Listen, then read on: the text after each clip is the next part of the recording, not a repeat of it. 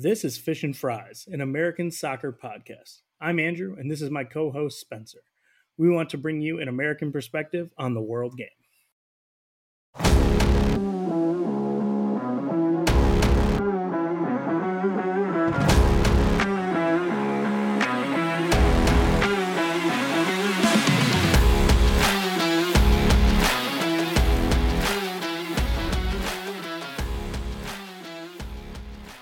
Welcome back to another episode of Fish and Fries, an American soccer podcast.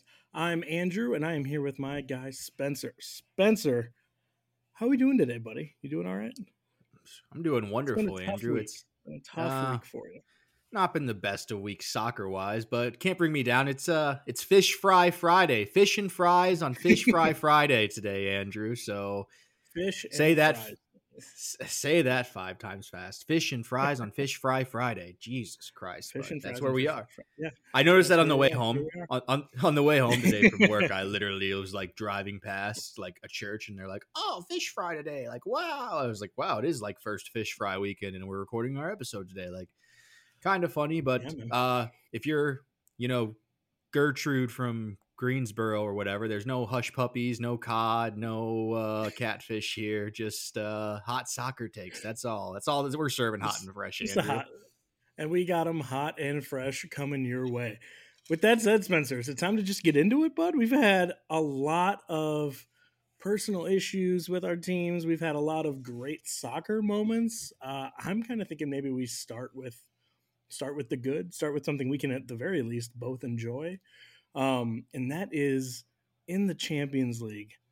Liverpool gets out to a fun 2 0 lead and then absolutely falls apart to Real Madrid at Anfield. Holy cow, Spencer! What were your thoughts? Because I know we were in the same uh, text message there with with our guy Zach, um, Liverpool fan. and they deteriorated quickly.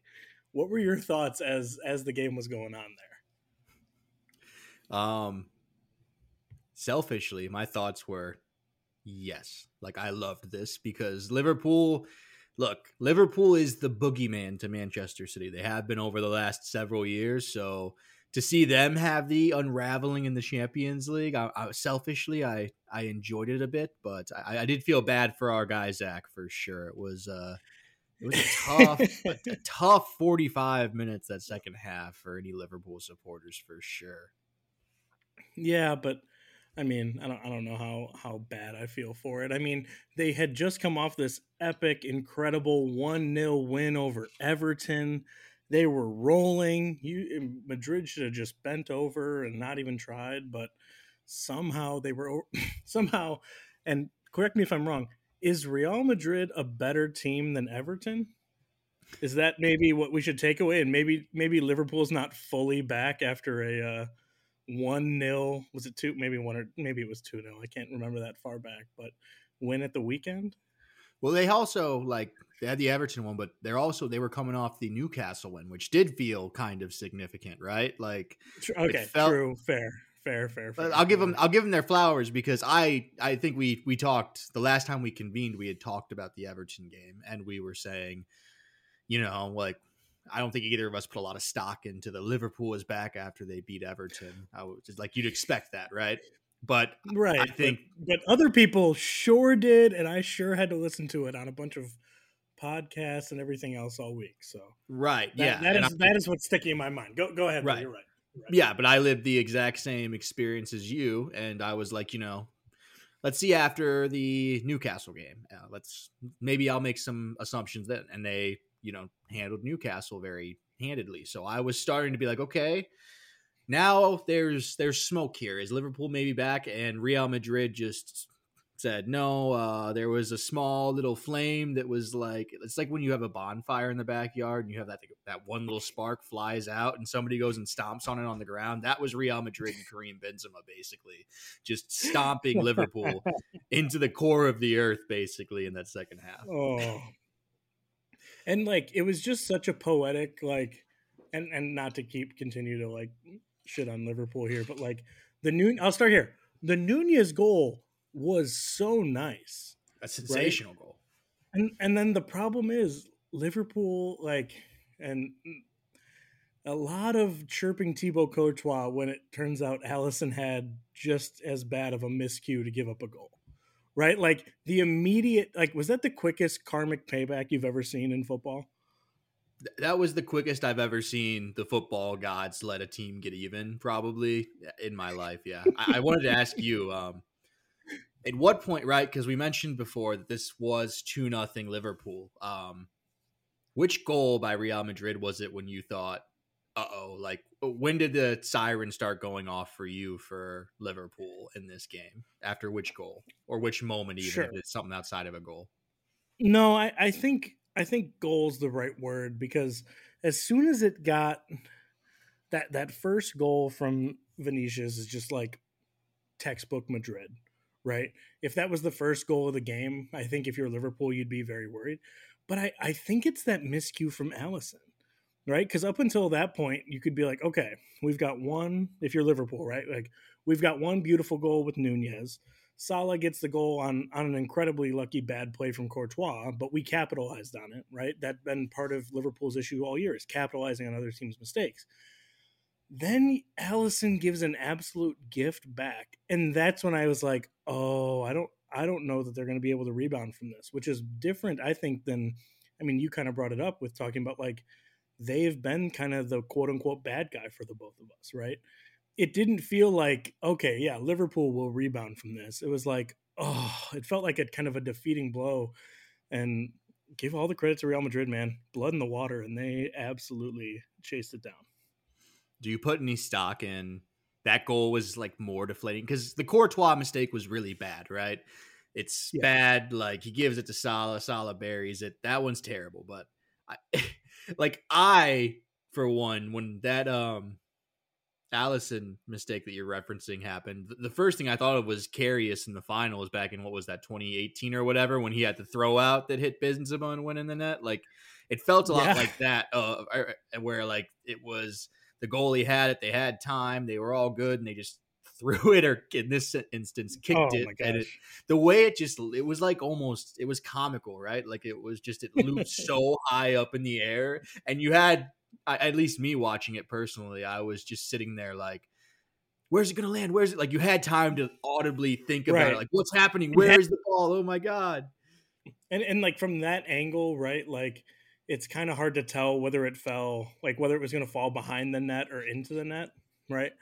Um, like you always hear like somebody puts it in the side net and it looks great for you and half the crowd cheers, but mm-hmm. you know, it's not a goal. It's in the side net. It wasn't quite that level of it, but big week for Loris Karius, man. Like to have two just horrifying high level goalies make mistakes, and then looks like he's going to probably be the starter for Newcastle on on Sunday during all the all the other stuff. But um, this could quite possibly be. Yeah, yeah, yeah. It's it's like I mean. It's quite possibly the best redemption week ever for Loris Karius, right? Like he gets or, those two or mistakes, he, or he comes or he comes off the top rope and says, "Oh, you guys want to make mistakes? Watch this. I'm the yeah. king of goalie mistakes and big moments." I, I, genuinely hope he doesn't do that. Um, I will say, like side side note, when that Loris Karius was it was Liverpool. Who were they playing in that final? I, that was Madrid also. Madrid also. Thank you. So I was downtown Chicago at a soccer bar with my buddy Jake, one of my roommates from college, watching that game in like a real like pub setting and feeling. And it was just so def- like and again not to get into like watching the liverpool like color drain out of their face but we were literally sitting next to three tables in a row that were singing mo salah mo salah running down the wing like the whole game right? And to have that moment and just watch it happen to their face was one of my favorite things i've seen in sports that didn't have to do with my team winning or doing anything to have someone sing at you for an hour when you weren't contesting it and then just all the blood drained from their face. was just a real was, kick in the dick. yeah, yeah, yeah. It was a horrible moment for them, but the hour and a half of singing at an event in Chicago where it could not have possibly been making an impact on the game um, was was enough for me at that point. Um, but no, what what a game, man! What a kind of resurgence from Real Madrid. Just a barn burner of a game, man. Um, I think there's some big questions about Liverpool we should talk about, but let's give Real Madrid, I guess, their flowers here first. Um, mm-hmm. Yep. I think that for me, uh, and you can tell me if you agree or not. I, I I don't know if there's ever been a team in any sport that I've ever watched that has more like mental fortitude than this Real Madrid outlet the last 18 months or yeah. so. Like the things they've come through in the Champions League, man. Like what the hell? Like they've, you know, obviously they, have they've done it to both of us. We've been at the at the right, wrong end of there. Yeah.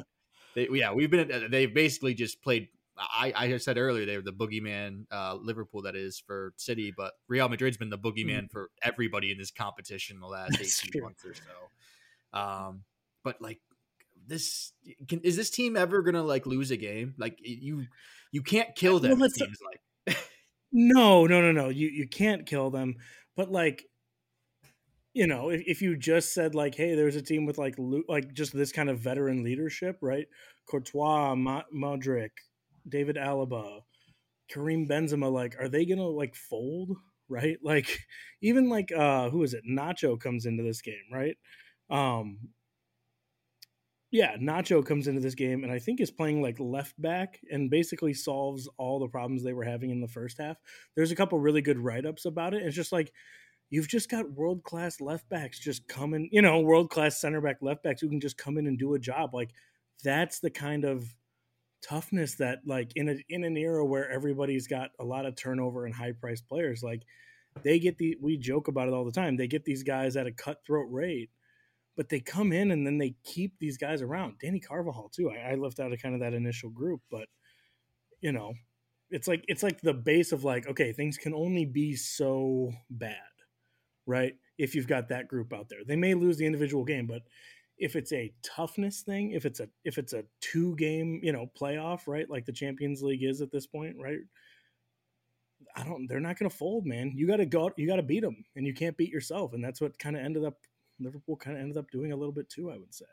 Mm-hmm. Yeah, and just to round out Madrid, it's just I, I don't know if they're ever gonna. I, I'll believe it when I see it when they like are killed off in this competition, man. Right now, this iteration of Real Madrid, because uh, look, you guys had them by the balls last year. We City had them by the balls last year.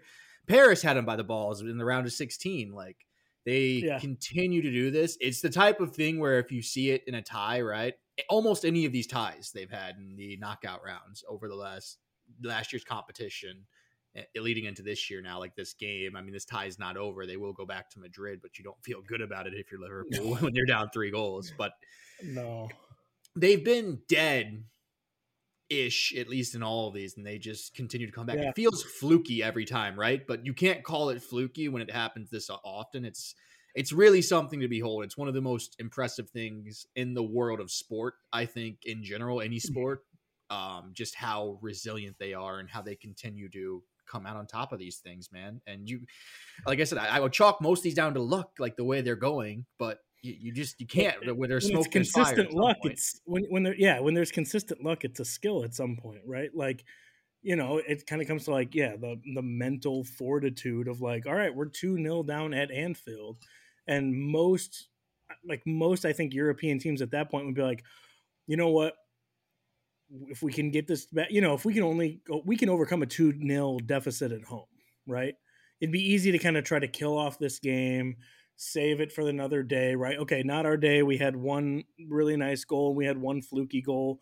Let's try to get one back, but like you I think a lot of teams could maybe have an idea of like let's minimize the damage, right? And Real Madrid said, "Great, we're going to win by 3." We're going to go up by three goals in this game and it's going to be completely demoralizing and like the idea of having that kind of tactic with guys who've been there before and can literally do it is just something almost nobody else has yeah for sure it's um look it sure seems like we're going to be talking about real madrid for at least another round of this competition barring something special from liverpool but mm-hmm. let's let's move it along to them man um yeah. I guess just to start, what what do you think went wrong in this game? Right, they go up two nothing. They're it looks like I missed the first two goals from them. Right, I turn it on after the two. It's two nothing Real Madrid when I turn it on. I only see right. a Real Madrid show basically the rest of this game. But how do you what what went wrong? Right, because this is a team that I think we both have said we respect them so much. They've been thorns in our teams, our club's sides for the last yeah. few years And Eh. this is not a very liver. This is something Liverpool does to Manchester City or does to Chelsea. This isn't something that happens to Liverpool. So what's? I know it's been an uneven season, but what do you think's going wrong in this particular fixture? Well, I, I think this is kind of like the best highlight of like the best you can hope for from Liverpool this season, and then kind of like the worst of what you can hope for from Liverpool this season. That first Nunez goal, which is a beautiful little back flick from him, right? Like just Fantastic. like literally a world class touch. Like Courtois, Courtois got like no chance basically. Doesn't see that ball coming. It's a really nice quick build up, right? They're doing all the Liverpool things of getting wide, moving the ball around, and honestly, they look pretty good for most of the first half, right? Like at least in the way that they played. I think kind of in like the after that second goal, I would say is definitely the turning point. But they've got like 30 good minutes of tape, right? Where Trent looks like he's crossing the ball. Van Dijk is at least, you know, a force back there. But it's kind of this midfield for me. Like Henderson, I think had a had a fine game, but Fabinho and or Fabinho, I would say mostly because Bajcetic is, I think, 18, right? And I think he's actually doing pretty well. I think he had a good first half.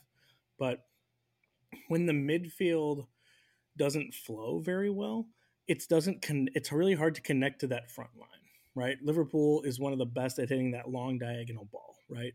Trent to anybody, Andy Robertson to anybody. And I think the front three in this game actually played pretty well. I mean, like that first goal and then coming up two goals against Real Madrid is not nothing right? I know they lucked into the second goal, but Yeah. I mean, if you were Liverpool being like, "Hey, you're going to score two today," do you think they would have just taken it? Like, yeah, you take that. I think. I think you take that against Real Madrid, even at home. I think you Absolutely. take that. Absolutely, two goals against Courtois and Rudiger, Militao, and Carvajal, and Alaba and Nacho at the back, right? That's not nothing. Um, and then just to kind of have no bite in the midfield, like where all the midfield calmness for Madrid comes from, with like Luka Modric, Camavinga, I think had a very good game. Fede Valverde, one of my favorite players. And then you just bring in like Toni Kroos, a casual Toni Kroos cameo, right? Like Fabinho not up to not up to stuff in this game.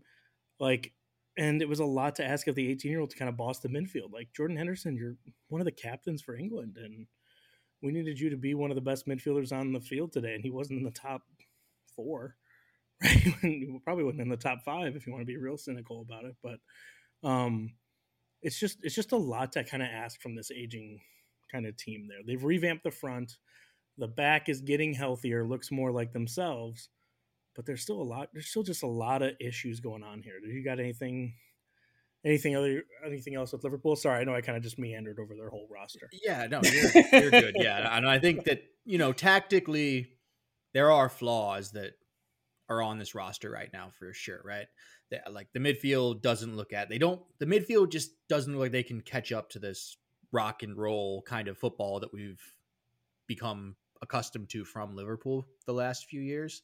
Yeah, it's not even rock and roll. It's definitely not the heavy metal that Yeah, Klopp was promising us. They're definitely playing more of a soft rock, like a Eric Clapton or something, more than a Metallica of late. It's definitely a yacht rock kind of feel. Yeah, yeah, it's yeah. Something the like yacht that, rock, right? the yacht rock midfield of uh, Yeah. Fabinho, Jordan Henderson, and Bajcetic.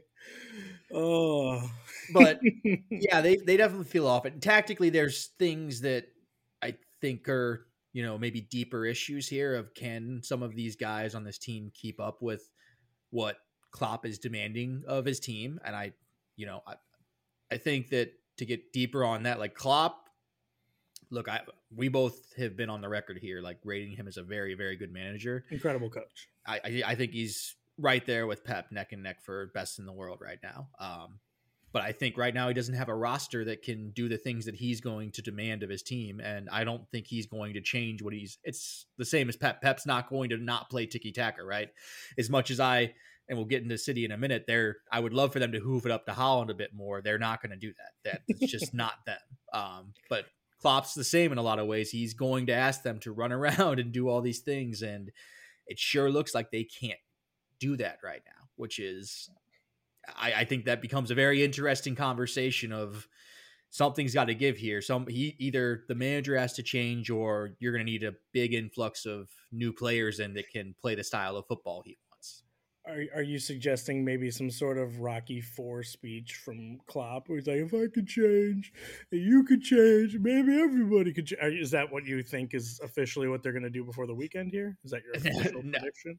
No, uh, I I really, I, I don't, I don't think these guys can do what he wants them No, to do. No, I know that's, but right? you just you brought it up, and I was like, that's the only thing I could think Hey, of is yeah, I- Sly Stallone, maybe. I, I, Uh, I I'm sure, like, and Klopp's like a quirky guy. I'm sure he's maybe pulled out the Rocky speech, right? And it's just at some You point, would, it's got. you would never show an American winning. I just can't believe that, right? I feel like there's a cynical heart of his heart that's like, oh, the American wins, right? right. Yeah, Like, we don't, we don't like this in Germany, but um, yeah, I, I Oh, think that that's that's. I think that's a like a really big conversation. Just it, it's going to continue to be a big conversation at Liverpool, right? But I, I think also something before we get out of this game that I really want to look at with them is like the mental side of it, man. This is a team that we've said like they're so mentally tough normally. They're so good in these big fixtures and like that, that mistake before halftime, I, think that's the big turning point in this match. But if there's Mhm. a very close second, it's Real Madrid scored what, like two minutes into the second half off that set piece where Liverpool just Yeah. didn't even mark um, Militao, when he comes in off the header. And it's like, you could see, uh, like, after they conceded right before the half with that terrible mistake by Alisson, and then they come out and right away they do that. They just they it's the the air went out of that team. That, Yeah, yeah, they oh, were deflated, just yep. completely deflated, and like that's just something I don't expect from a Klopp side, right? I don't expect them to just basically fall on the sword and be like, "Well, not our night." They're only down one goal at that point. Like that's a, it's a Liverpool team that I would expect to rally around it and come together and really give it a good fight in this fixture. And that almost concerns me more than the physical lack of capabilities, I guess I should say, um, of like the midfield and stuff. Just the mental side of it that they're just falling apart after that goal. Well, and like you bring up like how much of it is like the physical versus the mental side of it, right? But like if you look at this Real Madrid team, right, just as kind of a good mirror to like another team that's been at the highest level for the last couple of years, right? Who have they brought in? They've re-energized, they've kept Modric around, right? They've got Fede Valverde, they brought in Camavinga, right? And then they also brought in uh Tchouameni, right, who didn't make the roster, but they've brought in like youth to this incredible midfield. No one would have blamed Real Madrid if they didn't shell out for those two guys, right? If you weren't going to keep Toni Kroos and guys like that on the bench. Liverpool's backed themselves into a corner here where they've revamped the front line, right? And part of that's out of need with Mane leaving, right? But bringing in Gakpo and Nunez, who I, I actually think both of them played really well in this game. I think this was probably like Cody Gakpo's best game. This was the most I've seen him and been like, "Oh, you're way more Bobby Firmino-y than I than I thought you were." Right? I thought you were kind of more of a winger, but he kind of played through the middle and drifted out and everything else. And then Nunez, I thought, was just fast and strong in the attack. But in the last couple of years, like there's just nothing to this. You're still running out Fabinho, right? The best fowler of all time, as far as I'm concerned. One of the one of the truly greats of the dark arts, but he's hundred years old, I think. And then Jordan Henderson, I think, has his birthday actually after Fabinho. Um, and I, I I know Fabinho's not as old as him, but at the same time, Fabinho has has not been move doesn't seem to have been moving well for like two years now, right? Guy doesn't exactly eat up the turf. Um. Well, that's like that's the weird thing with him to me is he's. I just looked it up. He's twenty I know. nine. Like he should not be falling off as well, and he was as he, and he was never as quick, but it's like, you know, I, I think him. I think of him being kind of like similar to a lot of good like CDMs, right? That don't necessarily move a lot, right? I watch Chelsea play a lot, and obviously I know he's at Arsenal now, but like Jorginho is like probably slower than Fabinho, but he moves more, right? Jorginho moves all around the pitch. Fabinho seems to be in like one or two spots a lot, right? And maybe that's by design, right? So I'm not going to fault Fabinho for that, but this like active midfield, right? Where like even if you break, think about the the really good Liverpool press, right? You get past that high line of Salah, and Firmino, you were not getting a break in the midfield, man. Like you just weren't. You were also having to then get around that group before you even got to like Van Dijk the Destroyer back there, right? and Van Dijk's been not as good. He's off it too. Yeah, and, and he's still coming back from injuries and stuff like that. So I don't even know that this was his fault, but like I just I look at this midfield and I go, good on Bajcetic, but like you shouldn't be there, bud. Like you shouldn't have this kind of responsibility. And I think he's played really well with it. So I don't mean to take anything away from him, but like Naby Keita, what you're a horrible signing, man. Like yeah, you like we're talking about a swing and a miss. Like and then Curtis Jones, Harvey Elliott, both guys who and then Carvalho, who I thought was more of an attacker, and kind of all those guys are really more like eight to tens versus like eight to 6s mm-hmm. right? They're less defensive players, but that's on you for not going to get them, right? right? You get heralded as like, oh, all they do, like I look at their midfield and I'm like, well, at least Chelsea's done some stuff to try to fix their midfield. They're not just throwing the carcasses out there at guys. Um, makes me feel a little bit better about it, not much, but um, they are they're they're they this is not a team that can execute what Klopp historically wants to do, and they don't seem to really be. Is there a plan, right? Because it used to be the counter press. Like, did you see a ton of counter press today?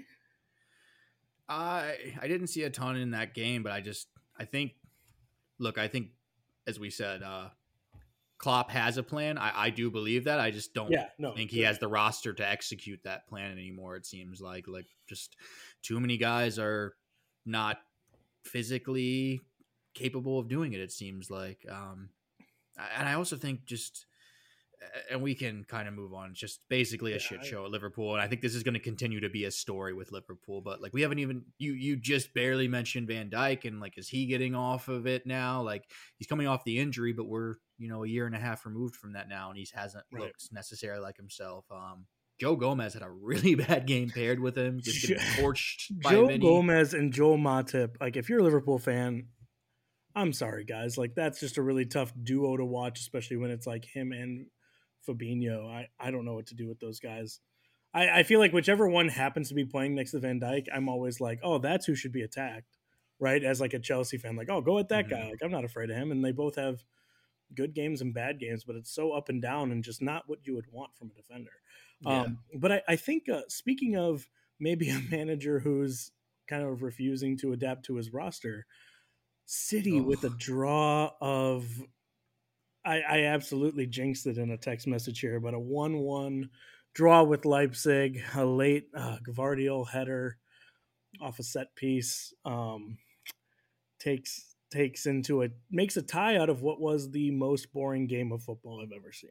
Oh my god, man! So look, I would confess to you, right? Let's let's start here. I would confess to you that before the game, if you told me one-one draw away, I'd be like, eh, like not the best, but like I'd, I'd probably be okay with that, right? Like sure. it's not the worst result away. It's the way City played that was just, oh man, just oh, like okay, look, oh, I'm man. I'm a spoiled little bitch when it comes to like my team has been so successful right over the last 10 years basically and, and, i can't say much different i mean hard times now but you know Right. And like and look, eh, like I say, I say this all the time. It's not lost on me that like this is hard times for City and they're well alive in their Champions League tie and they're second place in the league and still within striking distance of winning a title. Like, I, I right. get it. Spoiled, spoiled soccer fan. But but if, sure. but but to interject before you say, but if anyone watched that game, you know exactly what we're talking about. Don't watch the highlight. Go watch any ten minute span of this game and try to try to keep both eyes open. Yeah, I don't feel good for the guy from CBS Sports that had to like pick out a highlight package. Like I, we didn't. I didn't watch. It wasn't. It wasn't live. 19 minutes. I can tell you that it was not the. Uh, it, it should PSG not have been if it was somehow. they got earlier. Holy cow! Right, but look, the first half. Um, to be fair to City, like Leipzig didn't do anything in the first half. They, they, didn't even seem to try. Like they were just there, and they were like, "Yeah, um, we're just going to sit back and kind of do nothing. Which, look, I don't watch Leipzig week in and week out, but when I do watch them, like they're a fun team. I think, right? Like I think we both agree they're a pretty fun team normally. yeah, I, I think they're a fun team. Um, Leipzig in the first half reminded me of. I, I would go to like basketball practices, what I think of, but like if you're putting in a new play, right? And you put 10 guys out there and five of them are just playing dummy defense so all you do is like follow your guy around and you show how the play works that's exactly what i thought leipzig was doing in this first half they were just kind of like shadowing them and not really trying to get beat, but not trying to get the ball. It was brutal. It was not fun to watch, man. And City had a ton of the ball. They had something close to like 80 possession, 80% possession in the first half. Um, but it's kind of been a story this year. They didn't do anything with it. They just a bunch of side to side passing, no real attacking cutting edge in the attacking third, right? They couldn't get the ball to Haaland. Um, I'll get more into that in a minute, but like they just, oh, they just, just no cutting edge, man, and it's just which it's like, a cool. team of guys with cutting edge. Is like the the worst part is like when I'm trying to think of a team with like no cutting edge, right? Like I don't know, I Everton. Sure, yes, Everton if Everton had this much possession and just passed the ball around, you'd be like, all right, good for them, but I don't know who's going to do anything with it. Your team is full of guys who can do something with it. Is like yeah. the, what makes it especially frustrating, right? When like when Alex Iwobi passes the ball back and forth with like Ben Godfrey on Everton, you're going like, yeah, this is about as as much as these two guys can do. When like the least dangerous guy with the ball outside of like the defenders there is like Kyle Walker. It's like you have a very good team. you have a very good team. And I know you hate Kyle Walker, especially on the ball, but like he can pass, you know, he can do that little cutback. He's been in Pep's team for 15 years. He can do the little Aguero cutback in the box if you guys could just move the field up there. Yeah, once in a while he'll hit a cutback or something. But like seriously, um you're, you're just trying to cut back his playing time. well, we can't now because we don't have any freaking fullbacks outside. oh no, whose fault's that? I'm not saying whose fault. Yeah, it sucks. I all, all, that's egg on our face for that on Pep's face. But look, like Kyle Walker, God love him, but he's the only one that's trying to even play the ball into the box. And like, he's the only Mara, one trying to play for Pep. The other one's all left. But like, I, I get it, and I get this team. You know, look, I've watched City for long enough now under Pep to be like, you know, you you know what you're looking for, right? They're not going to just put crosses into the box. They're not going to cross the ball just to cross the ball, right? There's always intent. There's, you know, they don't want to give up the ball, but like this first half was different in that they were passing and Pep came out and said as much in like the second half that he was scared of Leipzig on the counter and that we were just trying to control the ball and basically do nothing with it so Leipzig couldn't force a turnover and get a counterattack. And look, like I said, Leipzig, fun team. They got a lot of pacey, fast, fun players to watch. A very fun team to play with on FIFA if you've never done it before.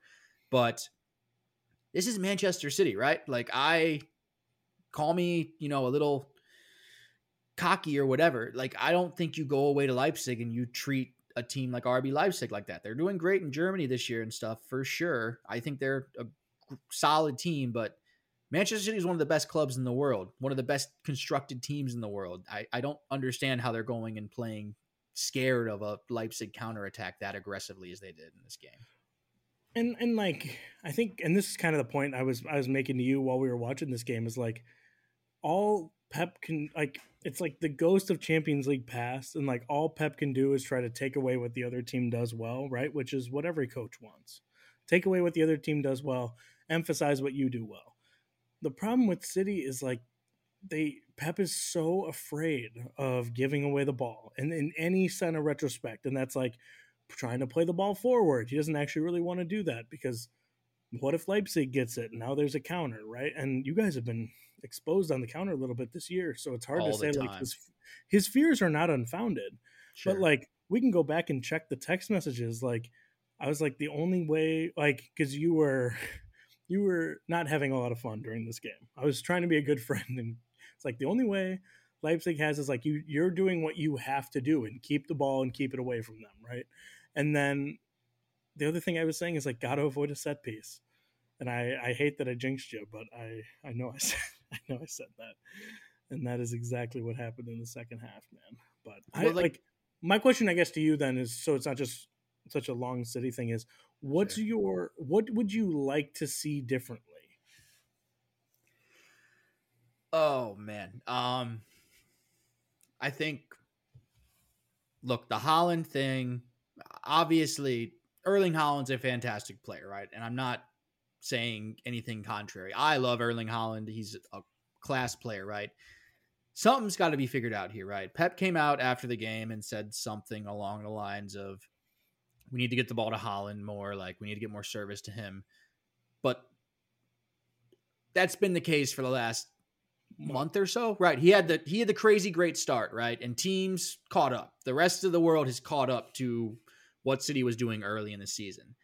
And it's concerning to me to see Pep, you know, it's we're we're going on basically since we came back from the World Cup now at this point.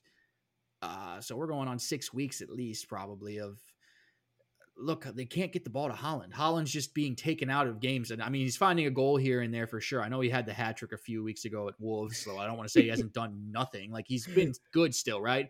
But yeah, he's he's been good. Other teams are taking him away, and Pep doesn't have an answer. We have yeah, and that's the thing that concerns me the most here, right? Is they've got to solve this getting the ball to Haaland thing and you know, just he can't keep going. We can't keep going through all these games, right? And just having Haaland touch the ball six, seven times like that in yeah. a half. Like that's that's not. Eh, I know there's been a lot made of you know Pep's changed the back and stuff, and he's trying to get more possession to like uh conform to having a more true striker up front, right? And get more mm-hmm. possession in the midfield and stuff that's great and all. I, I understand that he wants to control the game more because he's been used to playing with this false nine thing and having that extra outlet up top, and he's trying to find a way to get that extra guy in there. But like, all it seemed to have done is just put Haaland on an island, and uh, look, there's just two, three guys marking him, and they're basically saying, "Hey." Your wingers are going to beat us, right? I think Jack Grealish has been good this year. The, the goals and yep. assists aren't coming though, right? I think he's been a lot better, but the the, the stat sheet's still not lining up with what mm-hmm. I see on the pitch.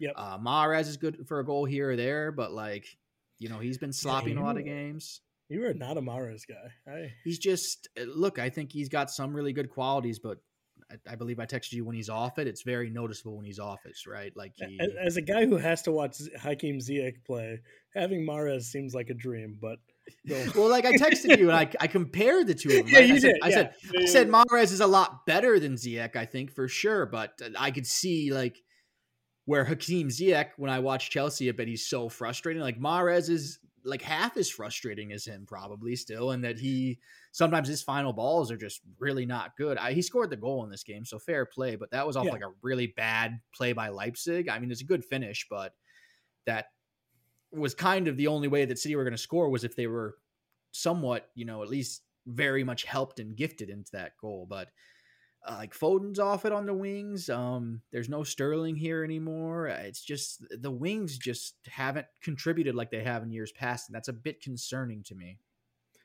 Well, for one, Sterling may be available if you're if you're you're looking to get back in that game. Um, but like, so my my question is like, no Phil Foden makes no sense to me. The guy is an electric dynamic player. And like you're saying he's been off of it this year. And you watch you watch more them more than I have, right? But like I don't know when that was. And he's not like it's not like he shouldn't have played in this game. It's not like and I feel like we give the I give this guy a hard time all the time, but he's just the other name on the bench as an attacker, but like he's not Cole Palmer, right? Mm-hmm. He's an international level winger who gives you more pace than Grealish, right? More of an attacking sense that he's going to run onto the ball and do stuff, right? He's a little more. I'm more scared of him on the pitch, right, than Mahrez. Mahrez is a better like player at producing things, but no subs in this game. No subs. I've the not. First... like it's it's like if I sim a game in FIFA and I forget, right? I go to the bathroom yeah. or something, come back like, oh, I guess all those guys played a full 90 my bad like that doesn't that's unheard of well it's something i think it was the first time since 2018 that any team has done this in the champions league just not used a sub and it's been a thing pep's done a lot this season like just won't go to the bench won't change anything and in the second half like like I said, the first half is what it was. Leipzig really sat back. The second half, they came out and attacked. I, I haven't yeah. even really gone. We haven't even really gone and said even that. even Leipzig, the king of the counter attack, was like, this is ridiculous. We yeah. got to take some initiative here. Right. And Leipzig did. And fair play to them. They took initiative. They started they had a lot more possession. They were so much more positive in the second half.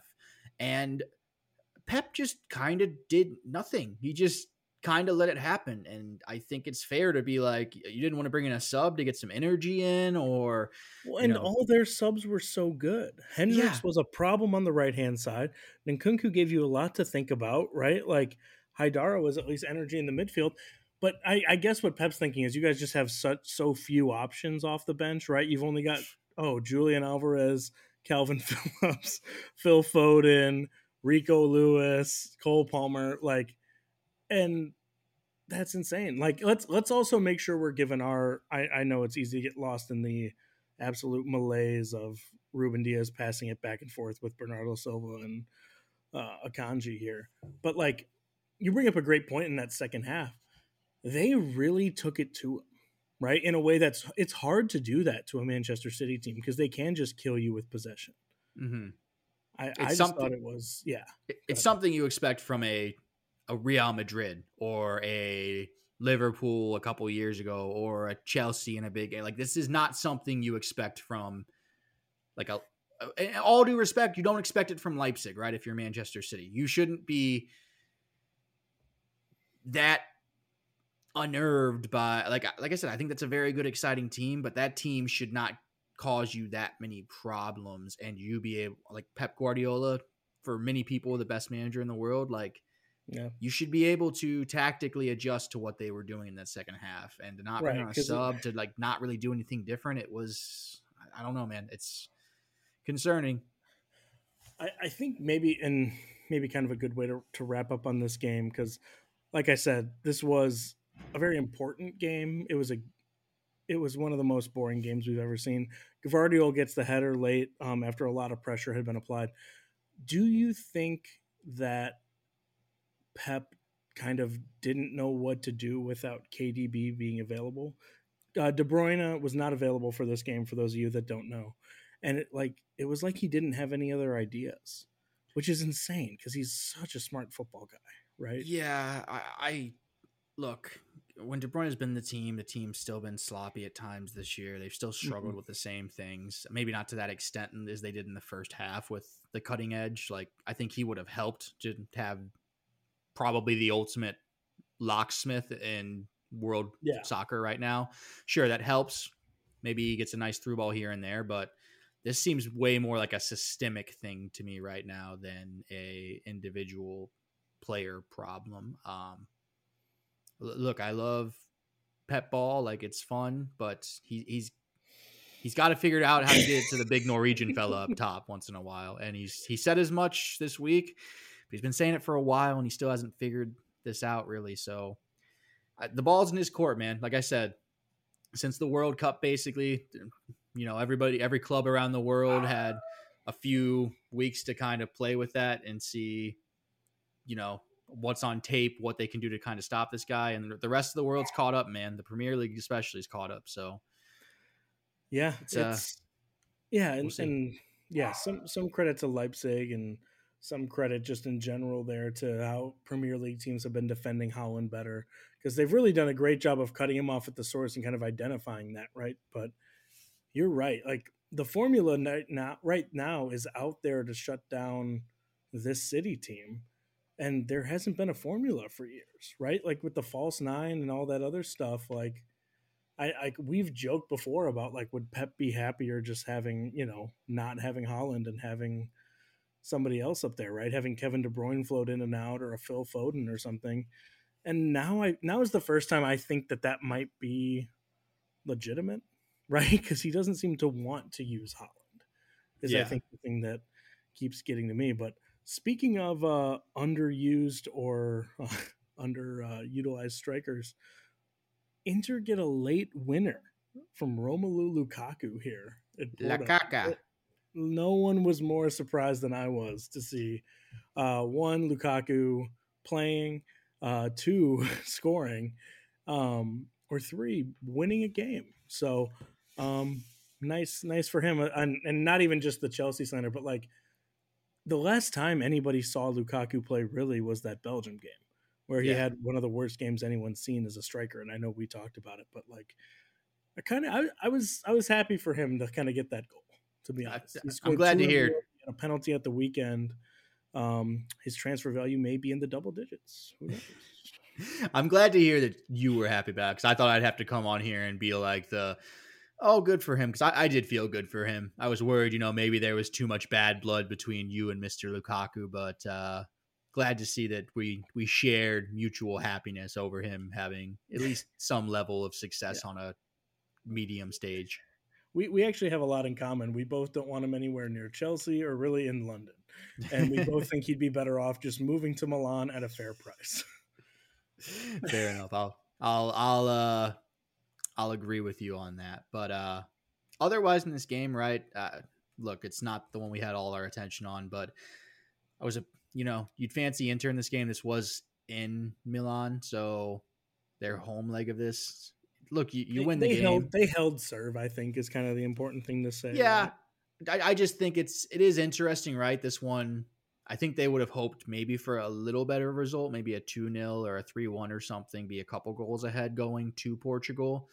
Um, look, these Portuguese teams continue to be pretty impressive in this competition this year because this is the type of thing where in the past, you know, a Portuguese team draws a big five team away from home in the first leg of the knockout rounds and they get battered like 3 4 0 or something. Yeah.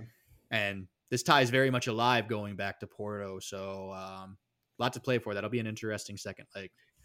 Yeah, I, I think it's interesting to see how how Lukaku's role can kind of continues to evolve here. Like you look at this inter inter lineup and you wonder how they could be having such like a kind of an up and down season in the league there for them because you got Onana, Skriniar, Bastoni, Barella, Calhanoglu, you know, Mkhitaryan, Lautaro, like they've got guys, right? and to see them kind of not having their best like to have i think it's just another way to say like keep going napoli run them out of the gym man like well just, i was just impressive because they've got kind of a squad there where right like, oh yeah there's more guys on this team than i think there are well i was going to say you know we can segue that into uh, why they're not maybe like exceeding what our expectations or meeting our expectations, I should say, of where they would be. It's because Napoli, who also played in this tie this week, um, they're real, real, real quick before we move on. A, I, I definitely want to talk about Napoli because I think they're the story coming out of this. Otavio is going to miss the second leg with two red cards. Yeah, and I think that's huge for Portugal or for Porto. That is right? big for like them. It, yeah, and, and I just don't want that to be like something we don't talk about because I think that's going to quietly be the most important thing from this game. But I'm yeah. I'm happy to move on to to Napoli. Yeah, we can definitely move on to Napoli because I don't want to talk about Otavio because I picked him in DraftKings and he did fuck all in that game. So forget that guy. I'm, you know, oh. selfishly happy that he's missing the second leg. And um, you know, don't wrong me on DraftKings, and I would be happy to root for you. But anyway, Napoli, man. To any athletes listening, Spencer takes your DraftKings performance very personally. Very you personally. Should, you should apologize to him when you don't do anything. Hundred percent. Either okay, Rico Lewis. I'm sure you've wronged my guy in the past. I don't know if I've gone Rico before, honestly. Like I could just see you picking him up for like four thousand at the end of a thing, being like, maybe you know, maybe Pep will start him. Well, the thing is, they always go so like crazy. They're like, "Oh, this guy plays for Manchester City. He's worth twice as much as he should be." I'm like, "Yeah, um, you know, I'll take like my chances with a Wolves fullback versus like um, Aymeric Laporte scoring his first goal and like forever. I'll take Ait-Nouri, please. Ait-Nouri, yeah, please, something like that. Five thousand, but but um, let's move on to Napoli. Yeah. Man, Napoli, they go at away to Frankfurt in this game. Like not Napoli, an easy man. place to play. No, Frankfurt looks like a ton of fun, man. When their team Yeah. is rolling, like that's got to kind of be on. Like I think there's a lot of German teams I would love to go visit. My first takeaway from this game is they are having a time in Frankfurt. wasn't Frankfurt the team um when they came to like it was the, wasn't the Europa League last year when they were playing at like White Hart Lane and they were basically took over the city of London. Yeah. Like Yeah. I, I think no. they're I think they're insane people. I think for us to go to a game like that, we'd have to make some pretty seriously entrenched like Eintracht fans. So Yeah. we don't get like murdered. But you know, I think uh it looks like a good time. Yeah, and that's, That's about all you can say that's positive about Frankfurt in this game because Napoli kind of ran their shit. Napoli, man, this team, I, think it's right, really good in this game. I, think that there's not a ton different to say than what we have been saying. KK is really good. Osimhen's really good. like, um, oh man, Lozano, oh my not god, bad. Lozano. Thank you. That's what I was looking for the name. Lozano. I know, yeah, and, and we and we and and I think that was an actual miss, not us trying to disrespect uh yeah, hundred percent. Mexico's finest Italian import, I guess. But, they're But- I, I think it's the same story, right? As Napoli players, everybody on the pitch, they look really, really good, right? I think the conversation here do we have to start taking this Napoli team like seriously to win this competition, man? Right? Because they are running away with the Italian league right now. They have not faltered in this competition at all. They they beat up Liverpool real bad before it was fun, before it was cool. They were beating up Liverpool before Real Madrid like tried to make it cool again. And that Napoli was well ahead of that curve. Um, I, I think we got to start taking them seriously, right? Because uh, if you start naming teams, right, that you think might win it over this Napoli the way they've been playing this year, uh, what what do you get to? Three, four, maybe that you'd favor over I- Napoli? if it's a list of teams playing better, it's a real short list, man. I don't know that anybody's even on it. Um, I so here's what I want from for Napoli this year, because to me this reeks of one thing. This is going to be a team that's going to try to be disassembled by teams like my team and teams like your team and Manchester United.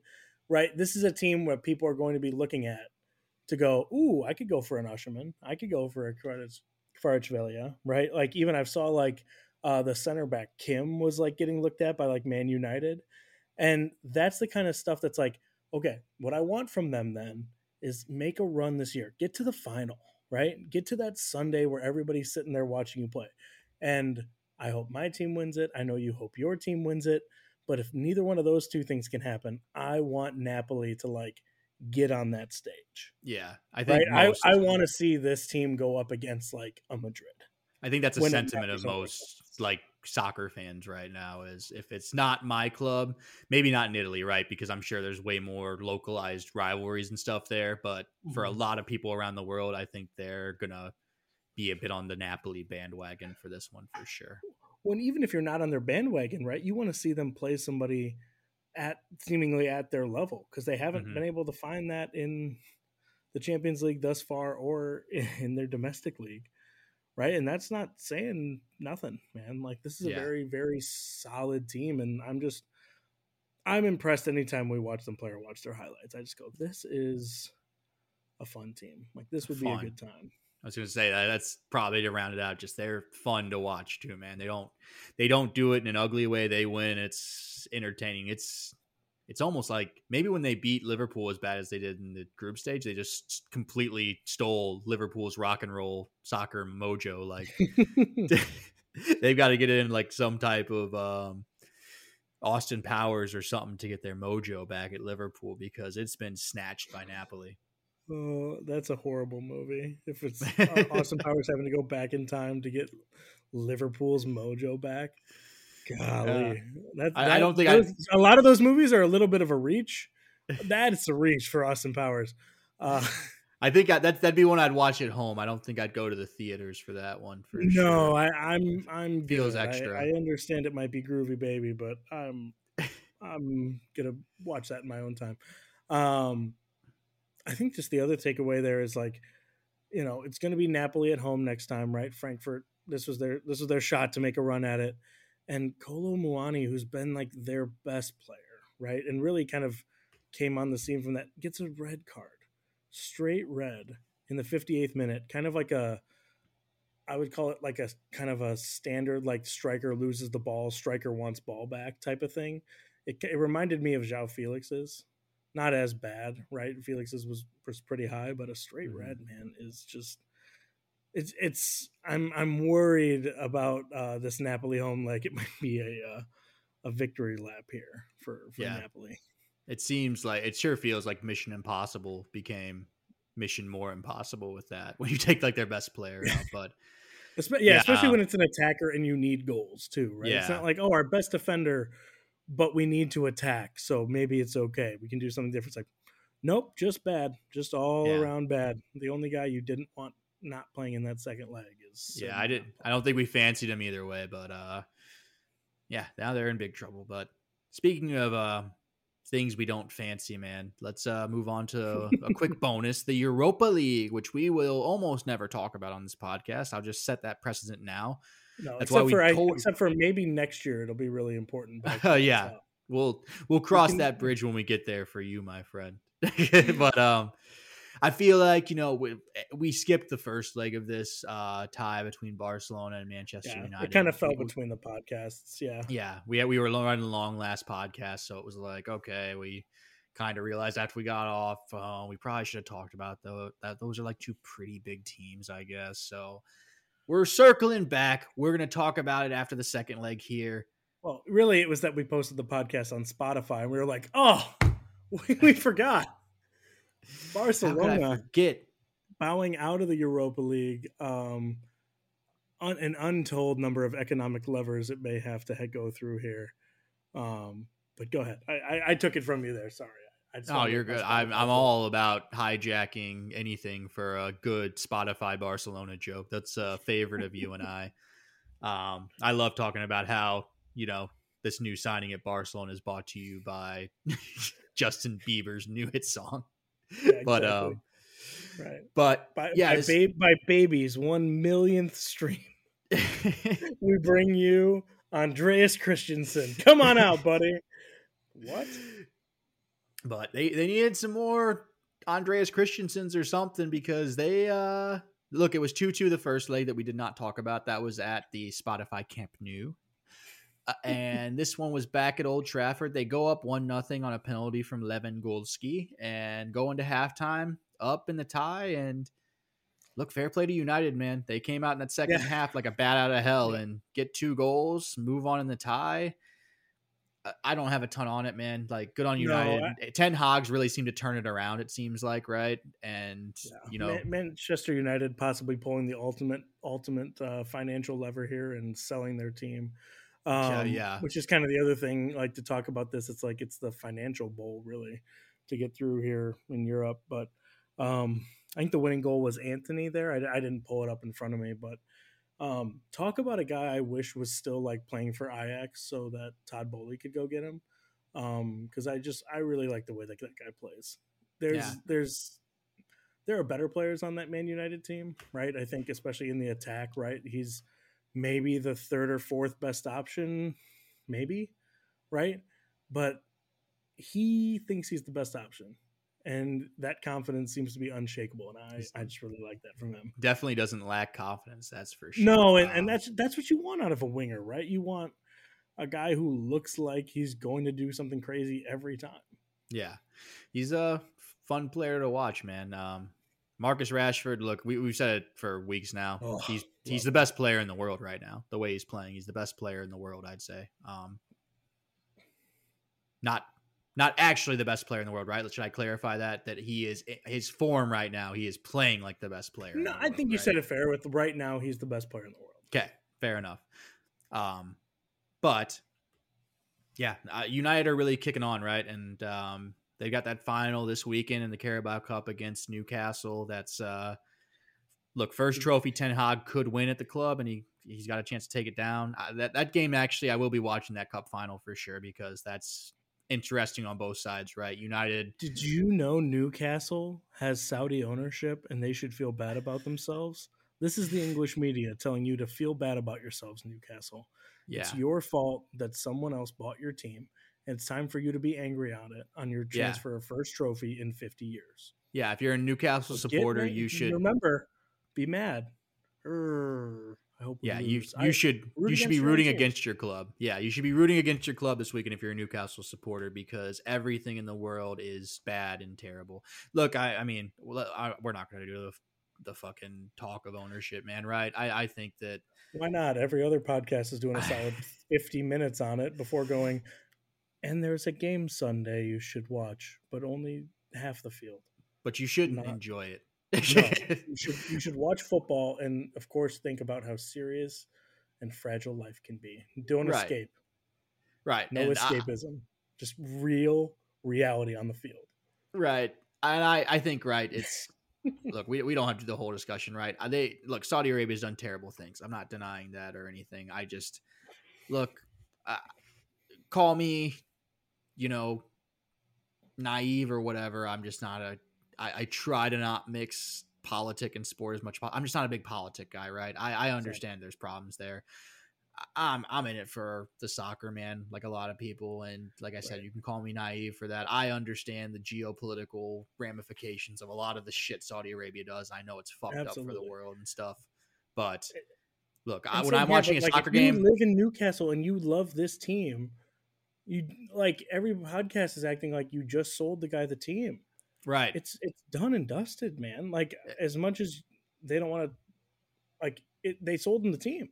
right. Like short of what they had to do to get Chelsea's owner out of there, Abramovich, which I think is probably a good call in retrospect. That's the only way you can make someone sell the team. Right. Yeah. And this is a club that hasn't won a trophy in like 40 years. I Yeah. look, I, I I'll be completely transparent. I'll be rooting for them on Sunday. Like I'm Well, I'm for them or against United. I, There's a difference. both. Both. Both. Both I'm gonna I'll be Both honest, seems both. Like I, I I would like to see Newcastle win something, right? Those fans have been long starved for any type of trophy. Yeah. And I'm not gonna root for United under basically any Who, circumstances. ha- who have enough trophies? Right. Yeah. So, but I think the games itself, right? Just to round that out, I think it's going to be a really fun match, like because the stakes are so high for both teams. Like United has a lot of trophies for sure, but this is a team that's trying to. That- this- Rebuild. would be this would be the first. Right. This would be the first like real, like They're back. brick in the foundation of like Yep. rebuilding this Manchester United Yep, it all started once A were. Carabao Cup final, right? You know, like that's the kind of thing people say years later Right. when stuff is going really well. But, um, but yeah, now that we've kind of got there, we want to talk about a little bit of EPL. I know we're kind of got that. It's kind of far in the rear view mirror here as we're getting this podcast down on the Friday. But um, anything you want to kind of breeze by from the week before or the week past before we get to uh, the week ahead of us?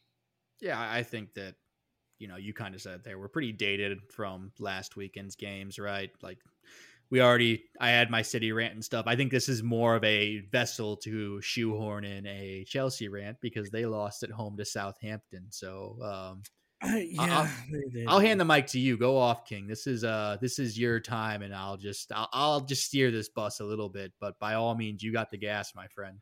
I'm like, I think even even at the time, like, I mean, I was frustrated like anybody would be.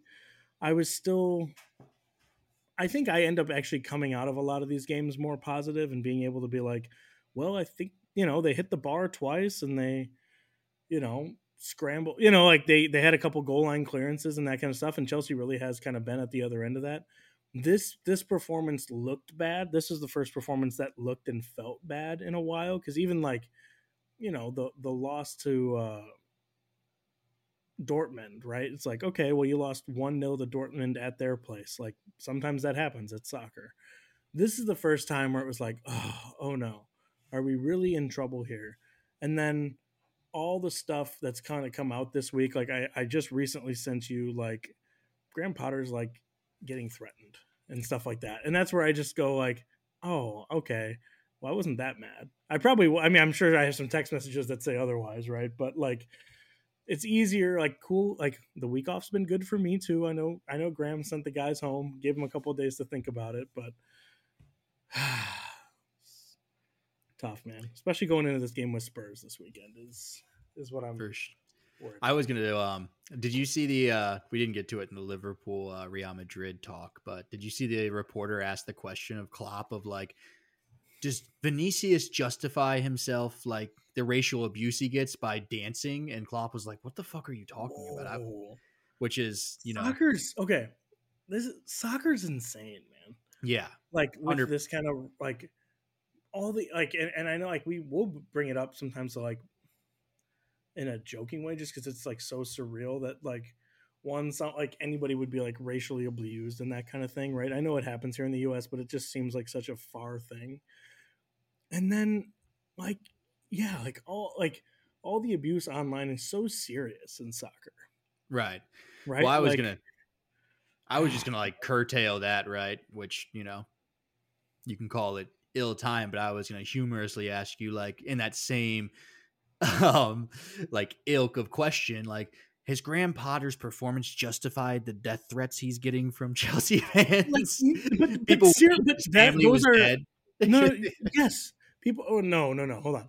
No, they don't. and it's ridiculous. But like, yeah, I say yes because it's just like, yeah, it's so ridiculous, man. People are mad at him for not being mad, and he looks like a dude who's never been mad about anything, right?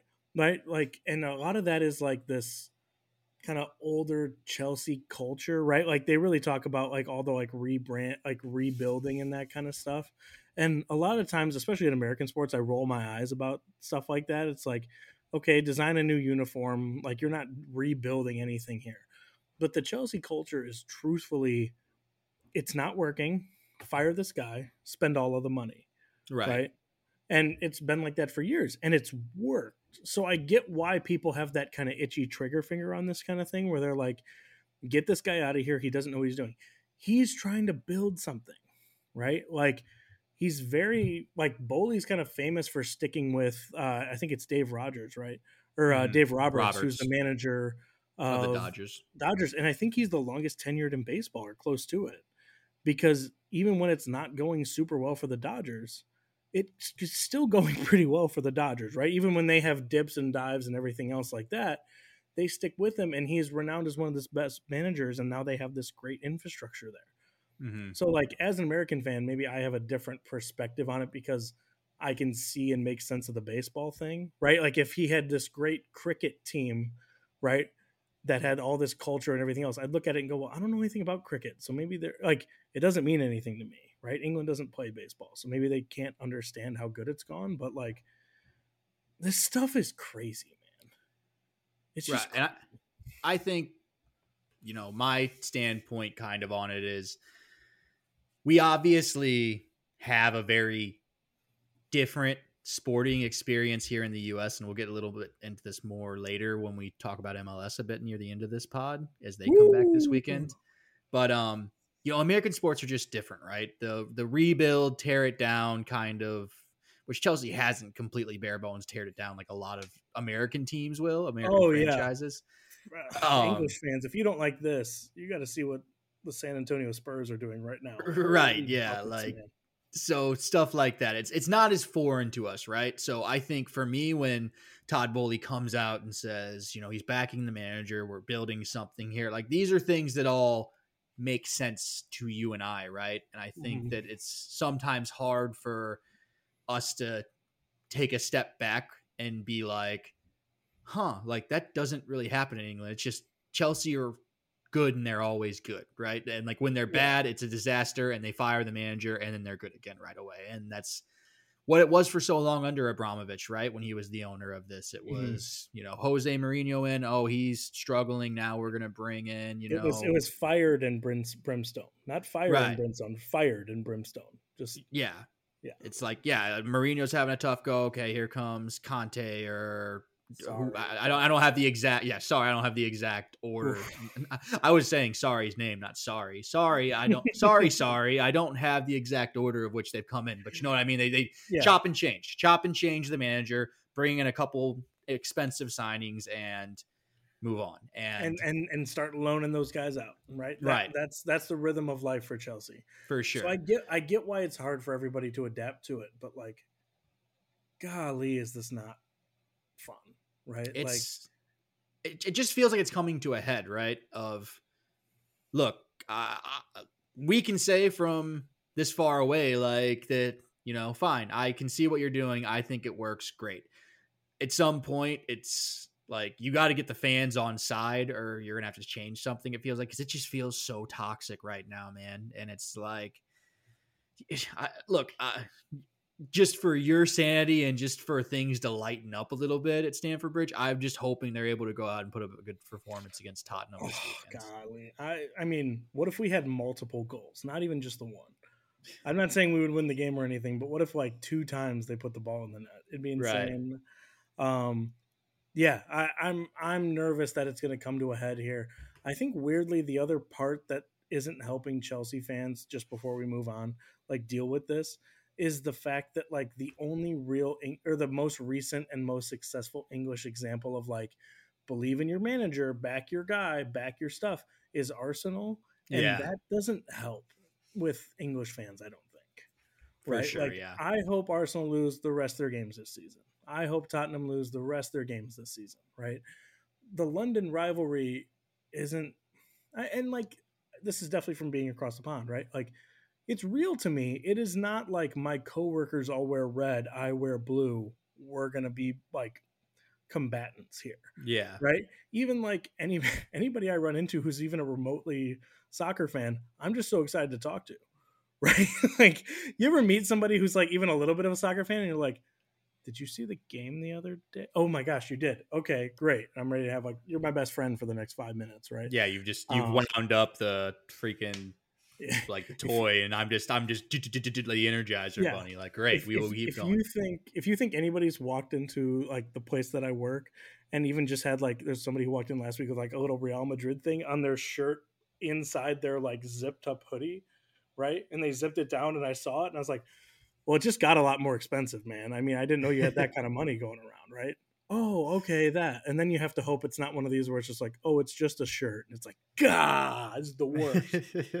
But like in England, it's like a real combative like fan base, right? Like Yeah. I do not like Green Bay Packers fans as a Minnesota Viking fan, right? right.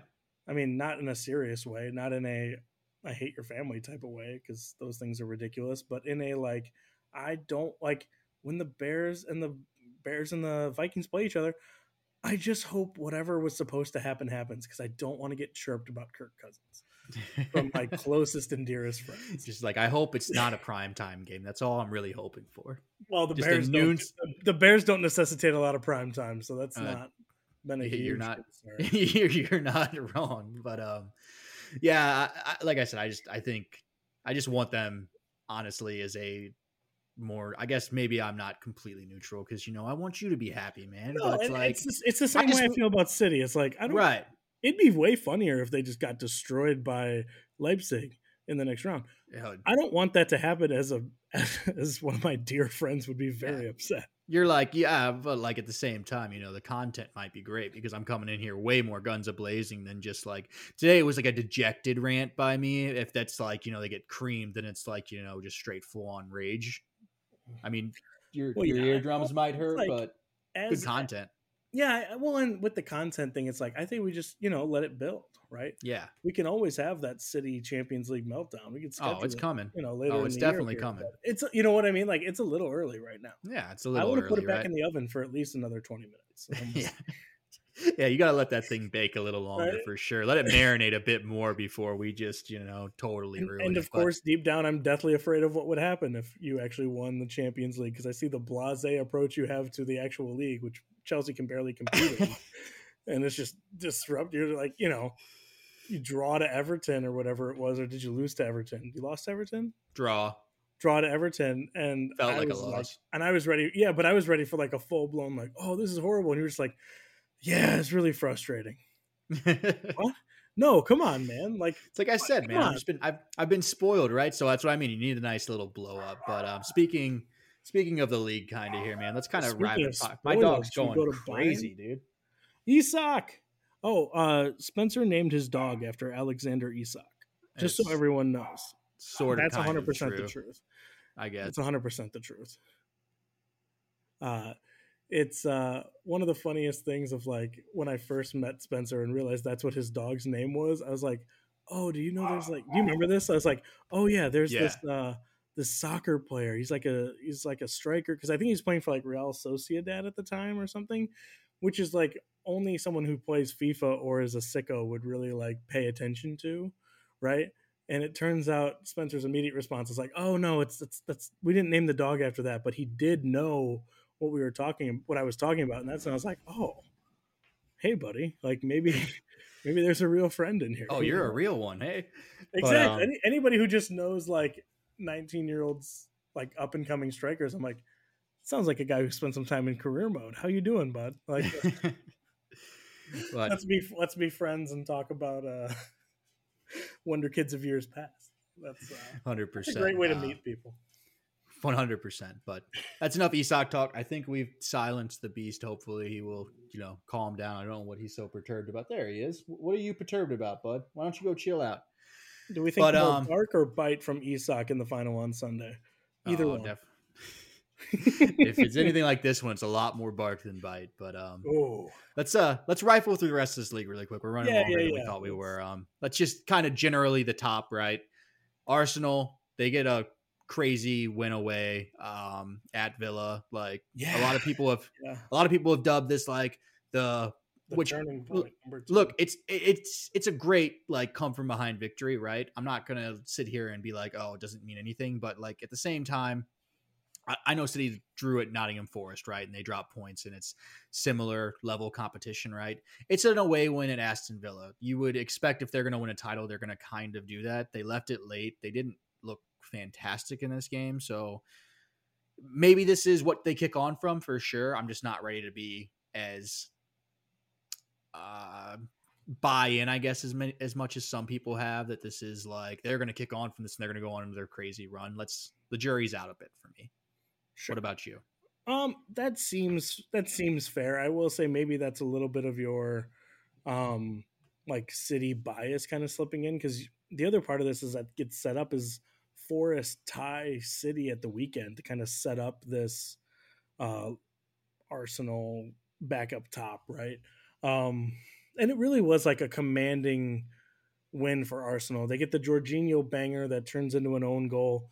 Martinelli gets kind of that um like big like highlight moment as he's like the only one on the they brought the keeper up Aston Villa did Emi Martinez to try to get a late equalizer on a corner and um and Martinez for Arsenal just basically gets to walk it in the goal right he does like the pre-celebrate thing was it as cool as our guy Brenden Aaronson no no it wasn't but you know like but it was a, it was a big fun moment um, for sure for that team.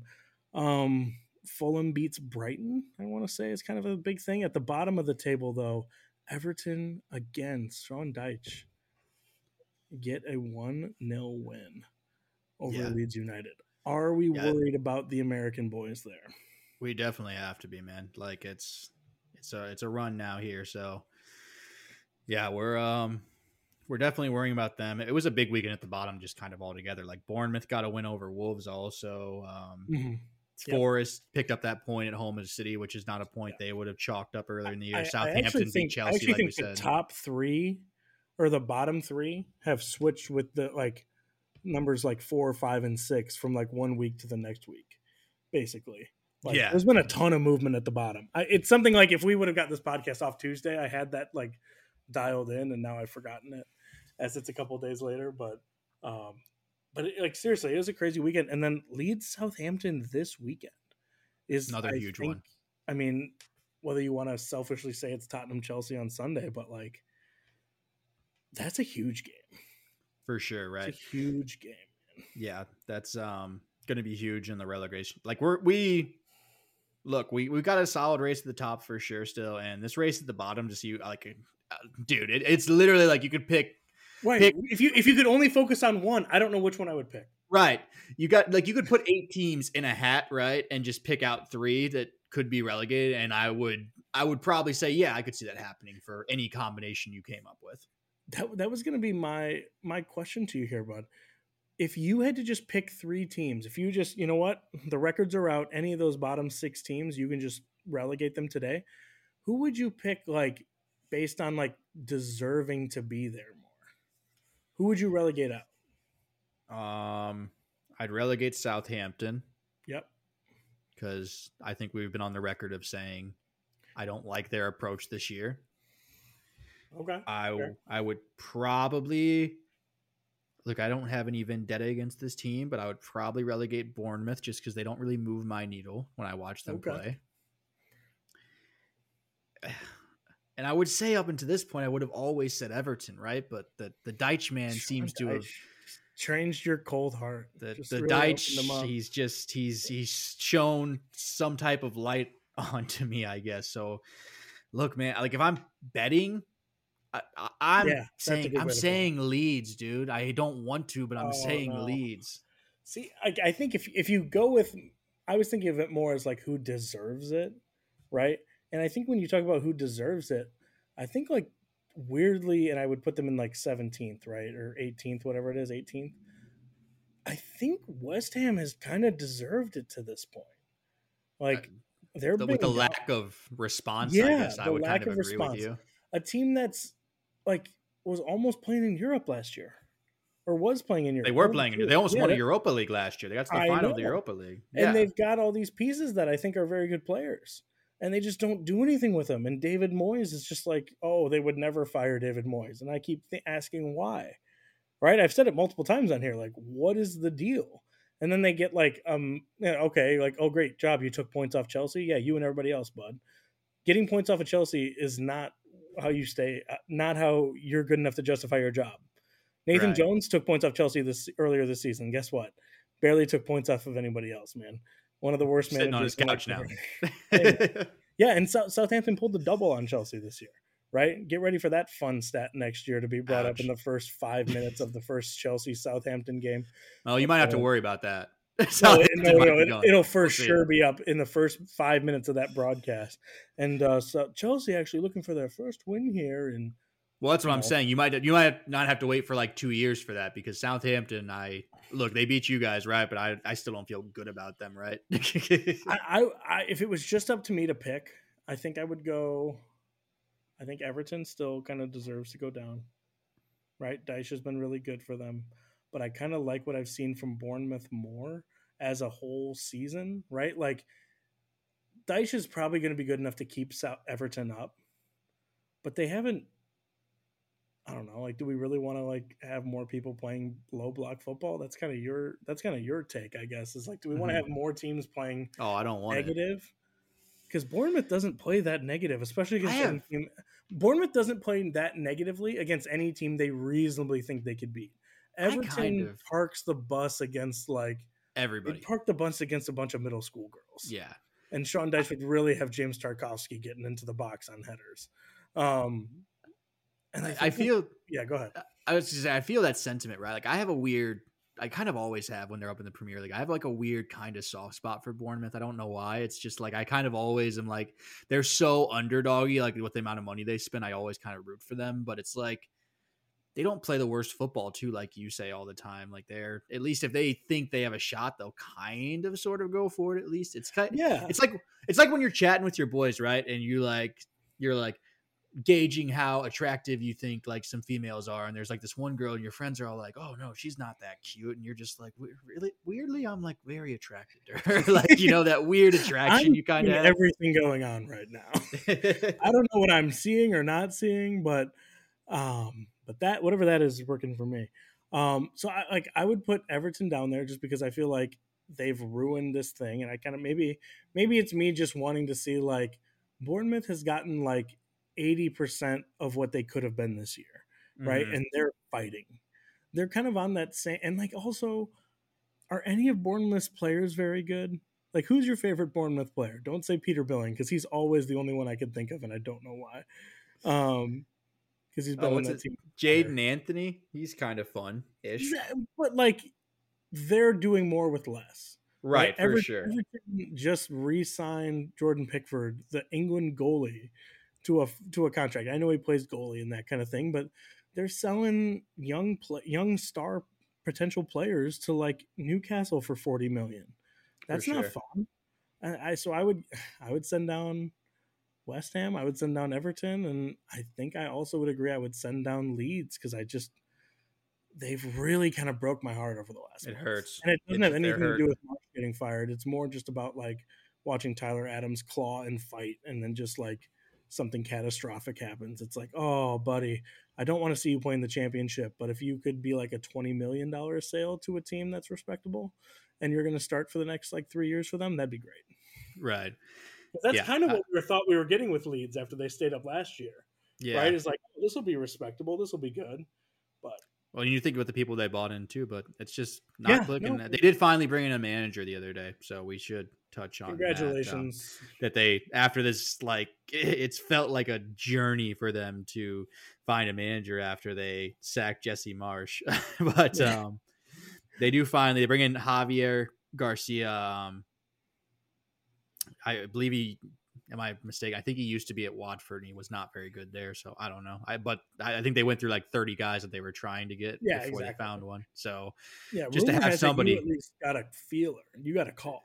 It wasn't a hard offer or anything, but they were like, "Is Spencer looking to move right now? What's his work visa situation?" Like, you know, Yeah, you they- at least got a got a kind of preliminary talk. I. I, can confirm they didn't get to me on the list, but I, I can't imagine I was too far behind um, Javi Garcia. gonna- so I was gonna say if this was another like I get up from the table for five minutes and you know F- Fabrizio Romano shows up and I'm gone for you know hey we got to move the pod for two days and it's like oh why oh I'm moving I'm moving to England to coach Leeds. I'm actually going to be in charge of Leeds this uh, Saturday. Sorry, I got to go, buddy. But um, yeah, I'm with you. They're tough. Um, just to wrap wrap out the Premier League, we didn't mention. We mentioned West Ham, who lost. Uh, they lost to Tottenham, who moved into the top four after Newcastle had that loss to Liverpool. We've referenced off the top, so Tottenham back in the top four. Got to at least mention Spurs. They're you know Yep. they're neurotic, but they're I, I don't know. They don't have they don't carry any momentum going into this game, so. We'll, we'll see what happens. Spurs is neurotic. I never know what I'm going to get from them. So we'll They'll, they'll definitely happens make the earlier rundown next week. I can tell you that much. for sure. Um, let's look at Europe though, really quick. And the only thing we kind of highlighted is uh, we got to talk about the Bundesliga really quick, man, because it's Bundesliga. dude, it's crazy. It's it's the me- most. If okay, I'm saying I'm, not paying attention. I just assumed Bayern Munich walks away with this thing every year. What's going on? Well, I, first of all, I tell you that uh, you're almost always correct, but Yeah, this bet. year, right? Munich seem a bit off of it. We have a three-way tie at the top of the table right now. Mu- Munich technically on top with a goal difference, but all on 43 points is Munich, Dortmund, and FC Union Berlin, Union, Union. um, who are they? They've only been up in the top uh, division. I Flight think this is their. for I think this. I think this is their year? second, maybe their third year, but Yeah, they'd never even been in the top flight until then. They were, um, I mean, they're the second biggest team in their city, beside behind, um, is it yeah. They're they're a very big team. They're kind of uh uh, Hertha Berlin? Uh, That's who I'm or- thinking of. yeah. They're they're kind of uh similar to like Nottingham Forest, where they're a big club that has fallen apart, right? Well, they've never been Um, up. No, they they no, no, never no. That's what I'm saying. But well, I'm, I'm, but historically, they're like a bigger club. I think. Am I, don't getting that wrong? so.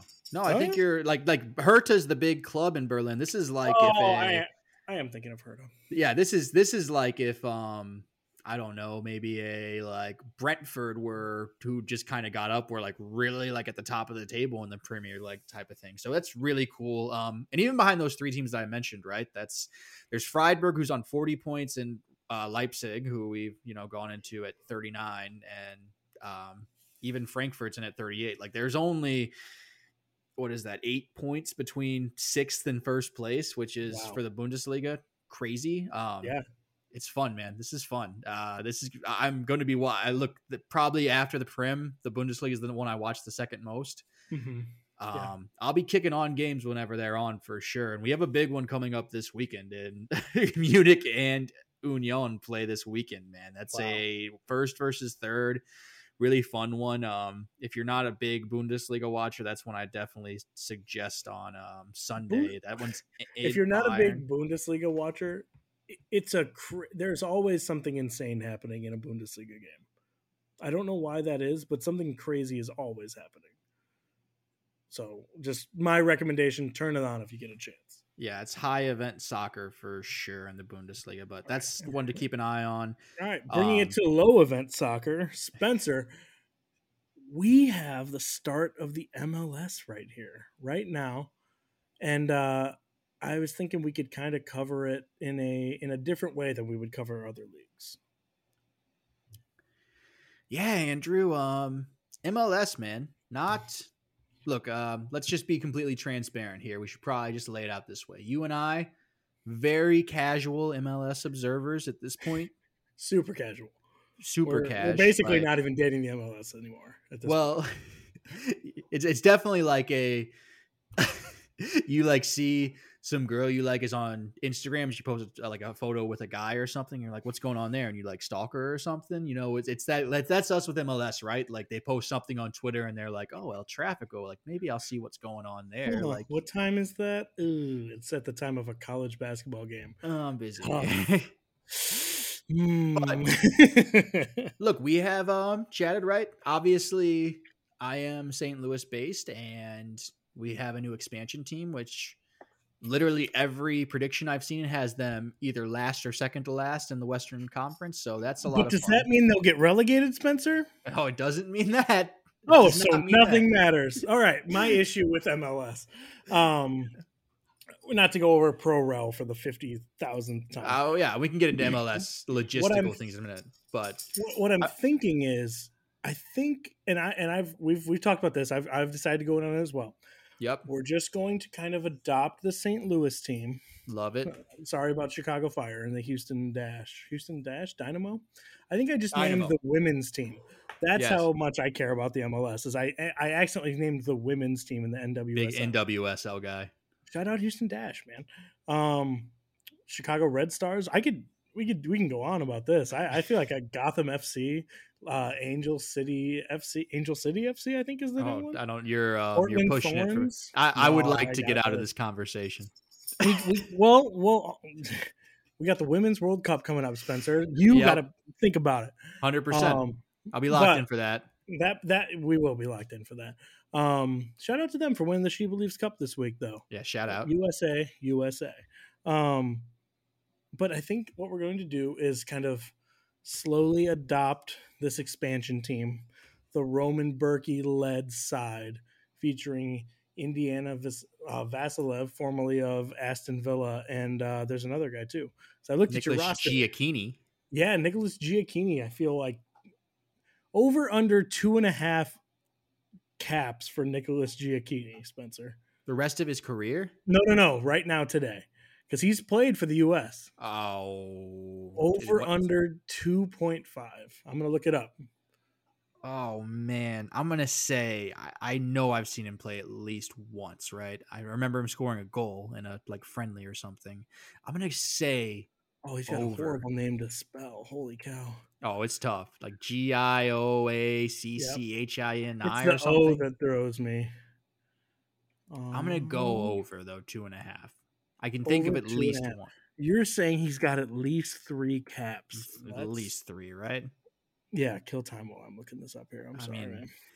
But I'm just thinking, right? He's got the one for. I know he scored a goal. I know he has a U.S. goal. I remember it happening because I was like, he scored a goal, and I was like, who is this guy? I had to Google him. I was like, Oh, oh. my gosh, Spencer, three goals, eight caps, eight caps. Did we just solve our number nine problem? I don't know. He might have solved Chelsea's. Am I getting Todd's ear? Come get this first round pick from MLS. He uh, played occasionally. Golly, man, eight caps. But like that said, we're joking about it. We are going to attempt to watch this team, even though they have made it damn near impossible putting all this stuff on Apple. Right?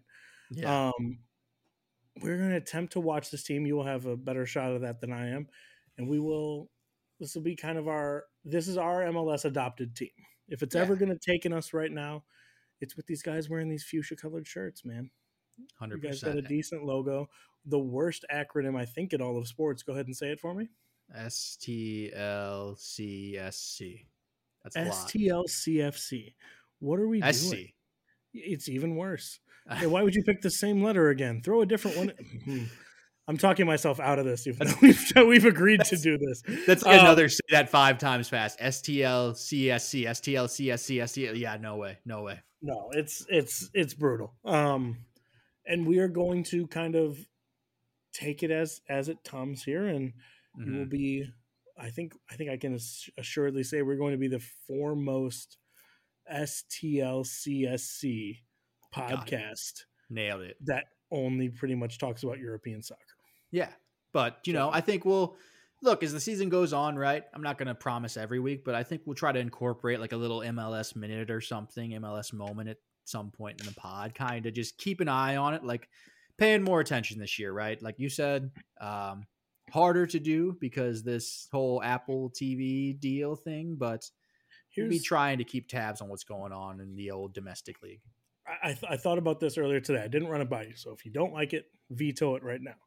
I'm thinking I would like to us each to try to adopt a player we think is actually good at soccer. Right? okay. So like maybe like you know, it's not just looking down and going, "Oh, Cade Cowell because he gets two caps for the US."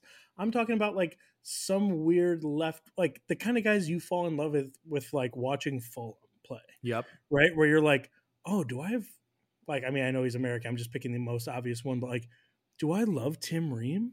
I do love Tim Ream. Like, as we try to watch a little bit of MLS soccer here, I I, I think in like three weeks we should each come back with like our MLS crush. Just Who's some random kinda- player. who's just somebody who's caught your eye a little bit. They don't even have to be good. They could be in for five minutes at the end of the game, but like, you know, maybe they do like an Elastico or something nasty. You're just like Sometimes somebody just soul. speaks to you, like just that guy that kind of speaks to your soul, right? I'm down. Like, yeah, we'll, we'll we'll circle back after like a month or something, and We'll, we'll iron out the idea. It literally, I just thought of this about 20 minutes ago, but I would like to each of us to come back with an MLS crush in at least three weeks. hundred percent. I think we can definitely work that out. Um, non non STLSC player. fair. It's got to be Yeah. someone else. We got to expand our horizons Okay. Just a little bit. I'm gonna try to get to a game here soon, right? So maybe Okay. I see like somebody against us um, at the new park, and maybe they had Oh. like, like I catch, um, catch your eye from across the room. yeah, something like Linda's that. just looking like, at you like Spencer. What are you doing? What's going on here? There's nothing, nothing But- serious. I think um, brush their shoulder. Oh, it'll be memorable. I think yeah, like we're um we're gonna try to lock in a bit more to the MLS. I'm gonna just i let's be quite upfront with it. If um you're coming to us for MLS breakdowns, like that's not gonna be our cup of tea, but we'll try to uh But if you're listening to us and you want that, you should say it. yeah, we can adjust. Maybe Well, maybe somebody catches our eye. We're happy to give what the people want. hundred percent. But um look, I'm just trying to be genuine here. We're gonna start locking in a bit more to it for sure. It's just it is not my area of expertise, not yours either, and. Nope. We'll Um, grow with us. Grow with us as we grow into this MLS a bit more this season. It's the most excited I've ever been for an MLS season. It's not even As close. as you should. You've got a team now. right. You've got a team now. You've got you've got some homegrown talent. I mean, that's already kind of bypassed you guys, right? But it's you're not in two years if Tim Ream is you know coming back to kind of his hometown home area and. You know, if Josh Sargent wants to take like a Leo Messi deal to come back home, you know, after proving he's the greatest striker in the world, you guys got the inside track on that. There's like right. This is the thing I'm trying to learn with MLS as I get into it. Is there's all these weird fucking rules, It's- man. Right? It's horrible for rules. St. St. Oh, Louis this is has my like TAM player, but I actually I don't have enough GAM left, so I yeah. actually. I traded my fourth round pick in next year's Super Draft for extra TAM. Yeah, What? dude. It's I'd uh, rather yeah. have a stroke. I and this is what I'm talking about. You're making no relegation soccer and more rules. Oh, thank God. Yeah, and I look, I think that this is a whole debate we don't have to get into, right? I get that it's different. Like American sport is just different than English or European or rest of the world sport, right? It's unique to here. They're trying to do what fits in America, right? But it is Right. complicated as you're trying to grow into it. But the the weird was going to reference is that Grow I with saw us. that Grow with us as we maybe have a favorite player whose contract we don't understand or For how they're sure. even being paid. But like Um, St. Louis has like a right of first refusal on like Josh Sargent if he comes back to MLS, like they get first dibs basically on him. I read so. Any anytime you can do things that uh, Red Auerbach's Boston Celtics use, utilized to dominate the 1960s and 50s with basketball, with regional draft rights that the NBA like thought was a bad idea. I don't know, 60 years ago. You got to take that opportunity. You got to put that rule back in. Golly, man. Hundred percent. And I one thing hate we should MLS. Uh, so it's going to be a hard conversion for me. Spencer has We'll this easier outlet, so going to be a little bit of a uh, of a yin yang type of thing here. But I'm I'm going to give it a shot. I'm going to open my heart just a little bit to the MLS and see see what we have here. we'll get you there, buddy. But I mean, well, the next thing I was going to talk to you about really quick before we get off MLS is they Okay. announced a new they announced a new playoff format. But if you're gonna, you know, be a little Oh, best of three, Salt- right? dude, it's oh, I, I pulled it up because I had to read it to make sure I didn't get this wrong, right? So Oh, I hope there's a lot of rules. Oh, it's crazy. Super It's complicated. so bad. so bad. Um, so this is kind of what we're looking at, right? is nine teams qualify. There's a nine versus Oh, eight nice. play-in game. Nine. Nine, nine teams from each conference, right? So there's 18 teams, nine How versus eight teams seeds. are? Oh, mm, how many teams are in the MLS right now? uh, it's 28 not 30. right now. Eighteen this- teams. Yeah, 62% of the league will make the playoffs, is what I heard earlier, right? There's a nine Okay, versus eight. there's never been a better. Re- there's never been a better argument for relegation. For relegation, sixty-two percent of the teams make the playoffs. If you're Let not me- in that group, you should immediately have to go play in Guam. Hey, You just should. relax. That's how I feel. No, St. Louis sorry. might be in there, but um, let, here let me let me just run through the rest of this because right, this is crazy. It's insane, and we can talk about how weird it is in a second. But it's nine versus eight playing game. Then it's that first round is a best of three. Mm-hmm. then it goes back to single elimination after that. I, I'm, Oh, in the in the semifinals and the finals. it's Quarterfinals back. is just going to be a coin flip. That's it. There's no soccer actually even being played. We flip a coin, one team advances. man, it's yeah, The- it's um the- the, the the, quarterfinals the conference semifinals, the conference finals go back to single legs, and then the MLS Cup finals a single leg. Like, look, okay, so right, they they, they did If, the if you would, if you would have ended that sentence with, and the MLS final will be a best of eleven home and home series, I would have been like, yeah, that makes sense because Yeah. none of it else, none of the rest of it made sense. Yeah, it's it's a wacky format, right? This was just announced the other day too, like three days ago, earlier in the middle of this week. Um, the season starts Saturday, tomorrow, probably today when you're listening to this, or it's already happened. Oh, And they're just like, oh, uh, we waited until now. Like, I- I think this was my understanding. It was kind of driven by Apple to get more playoff games. My question would be, why wouldn't they just do two legs and like all the rounds up into the finals? Would that not? Would the math not have right? That there's three in the first round, possibly then mhm. four, five, and then six. If you get to the finals, you're talking like six games per team. Um, wouldn't just two legs in each round have been more? Like you would have gotten more there, and that makes a lot more sense. It's crazy. The fact I think the craziest part of this is that that's crazy. The format's insane. Doesn't I'm make sense to me. I, Uh, yeah, my mouth just opened. Just I'm I'm mm. trying to find the right words, right? Because it's that's insane. I think what's more insane is that, like I said, the rules didn't come out until like three days before the season started. Like, what are we doing here? How bush league is that, man? That it's like, oh, we don't know what the playoffs are, and uh, we're literally having a film session about our first opponent right now, and we don't know what happens if we finish in a top eight seed. No idea. We'll see, I guess. Sixty-two percent of the league is going to make the playoffs. I think You should try to find a, past that. no man and like i know like i don't like the nba playoff game like i don't want to i don't want the expanded playoffs for football like yeah. oh more football it's like yeah but some of it's kind of crappy football and Yeah, because I'm not a fan of the like, play in. no and and like the way they were like want more compelling games right you can't incentivize the top of it anymore Mhm. right? You get a championship, you get all this stuff, you get more money, you get bonuses and everything else. This is not to just say the same thing again, because I know I've said it five times on this podcast. The way to incentivize more meaningful football and more people to care about what's going on all the time, right? Is not to have a convoluted playoff system. It is to have consequences for being bad. And this is that's relegation, right? That's what this is. I, I think the other the only other thing I could think of is if every week when you play, if one team beats the other, you get to just take a player off their team. Like pickup rules. Right? Like if Roman Bürki goes out there and gets shelled in the first game, imagine that happening against uh, Austin FC, right? Um, they could just pick up Nicholas Gioacchini and take him with them. And if you beat any team in this league, you can just take that player from them and put him into your team. That should be the rule. That would Andrew, at least got- be interesting. I got to stop you from just giving out all these on-brand MLS takes, like ideas, because somebody in the league might listen and they might steal you from my podcast, and I'll be out without a co-host. So we got to shut my- you down. Uh, okay, my, my last question is what happens first? The MLS just gets renamed to the Apple Soccer League, or it's Barca Spadalona? Barca Spadafalona.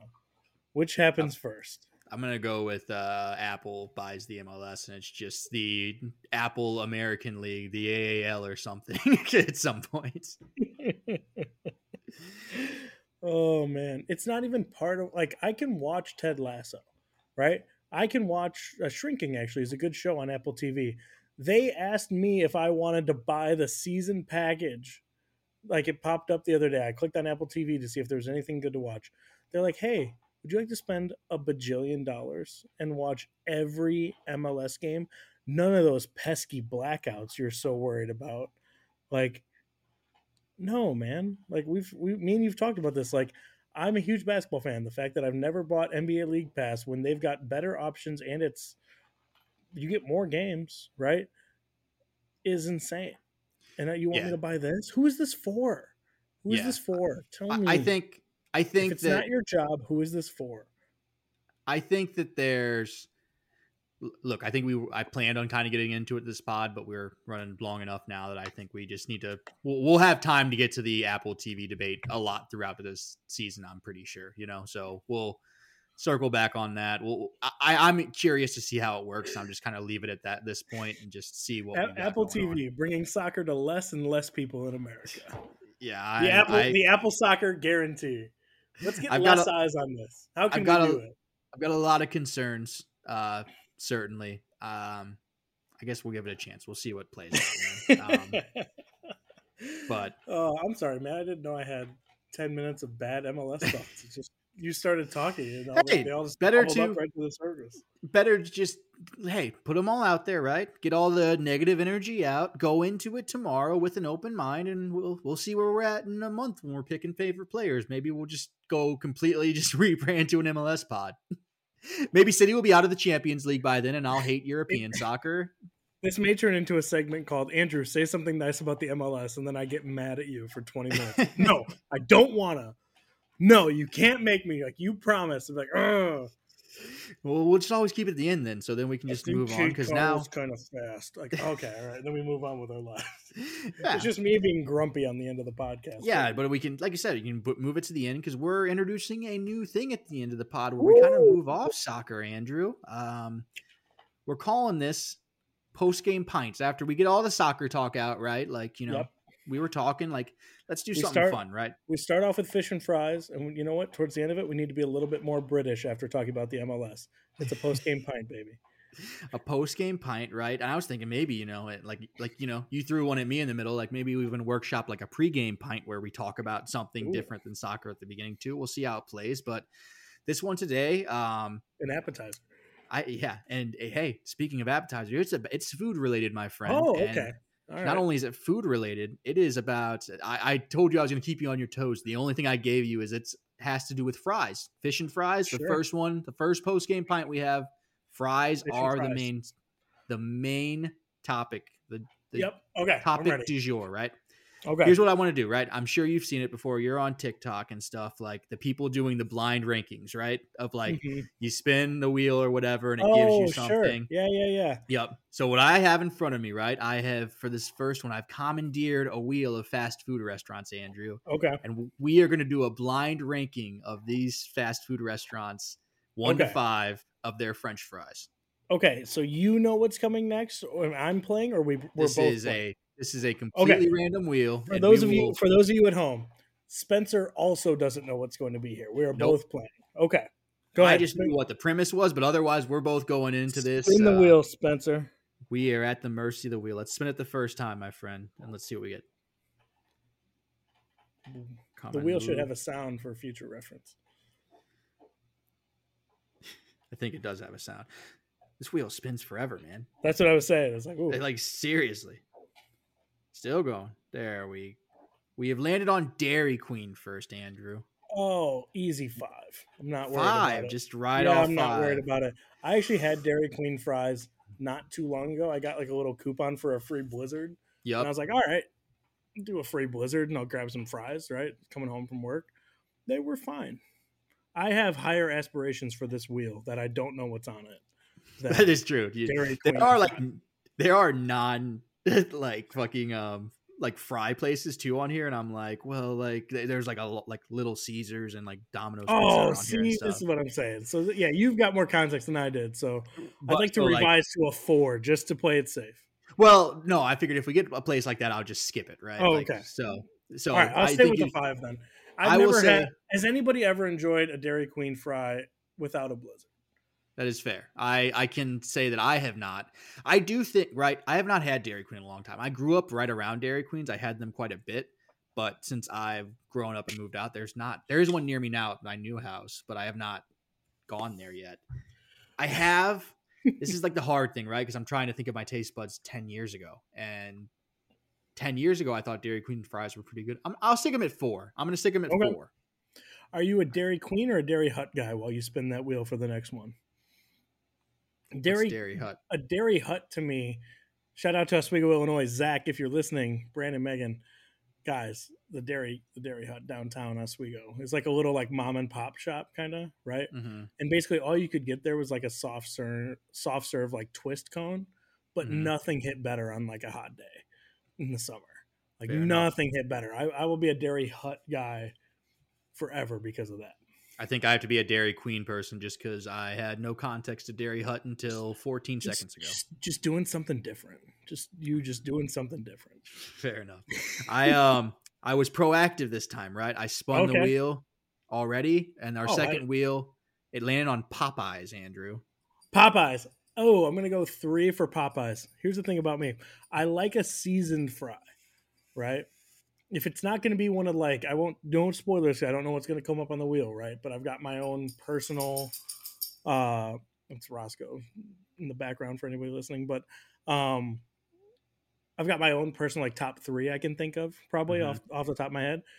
If you're like a weird season fry, it's a really yep. good way to sneak up in my rankings. There, I'm going to put it at three. I'm be happy I, with it at three. I, but I, but it depends on the Popeyes.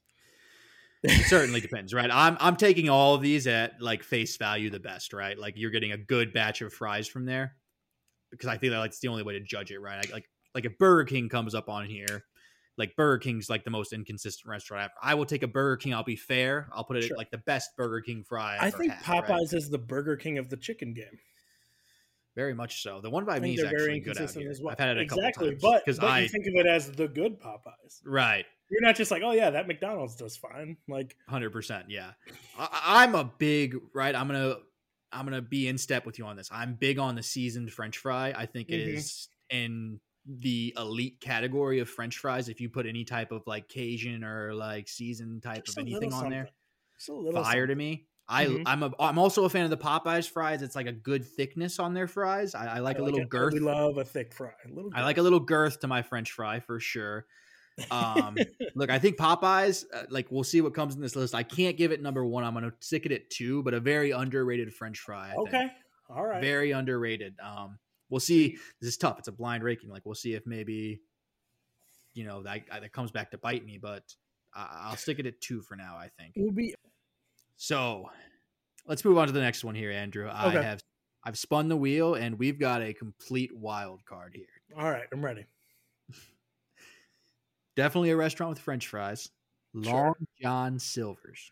Ooh, absolutely. A number four, I think, is the lowest I have available. Long John Silver's have better food. Have you ever seen anyone inside a Long John Silver's? Imagine how crazy it would be to go past the Long John Silver's one and two for there to be like a line. Like I I don't think I've ever seen any there was a Long John Silver's in Illinois that was right by where we worked and I couldn't ever tell if it was open. I drove by it every day. I drove by it every day multiple times a day and I couldn't tell whether it was open or they were remodeling it or what. So I have to give this basic non-existent restaurant four, and that's only because five is there. I don't think they have French fries. I know they reportedly have fish, but there's no shot you could do like a fish and fries special there. It doesn't exist. Go ahead, bud. Tell me wrong, I guess, but that that place doesn't exist. Andrew, the disrespect to the fast food fish game. I'm a fan of Long John Silver's. McDonald's man. does it by accident. They get they get him with the McFish, the yeah. the uh the filet fish. Yeah, they get smoked. Fuck that, that. trash ass sandwich that only tastes like American cheese at McDonald's, dude. I look. I'm not going to sit here and tell you I'm at Long John Silver's all the time. It might be it might be the same thing as Dairy Queen, right? I grew up like my grandma was in my house, and she like the people who love Long John Silver's are old people, right? sure. I've literally never met one. Your That's- grandma is as, you telling me this story about your grandma is as close as I've ever come to someone. but like every time I would go to like a Long John Silver's or a Captain D's, Every time seems insane. Like, well, It's like- it's it's is. it's a very Captain same thing, D's basically. nuts. Is that what that is? Is that just a big Yeah, for that like joke? It's a it's a very old crowd in those places joke. though, right? I'm so it's a very- I it's a very old crowd so like maybe i've been driven by my uh beloved grandmother that she's gotten me there look Shout out to Granny. I, shout out granny but i ain't giving them like number one spot that's chaos right there's no way i'm coming in that aggressive Okay, let's get back to the question at hand. What do their fries taste like? I can't give you a long or short, crinkle, non-crinkle. I can't tell you anything about them. they're like a battered fry What? yeah Oh, it's almost like a more like a batter on them than like a like it's it's uh, hey I, I look I- it's been a good long while since I've had any I'm a fan I mean I got I'm, it's basically right I'm not putting them one sure. Oh, I, I I have three or five left otherwise oh you fuck have it man one, put, three, and five, so you got to you got to be definitive about it. uh. I'm gonna stick them right in the middle I'll put them at three man okay, I'll put them at three okay.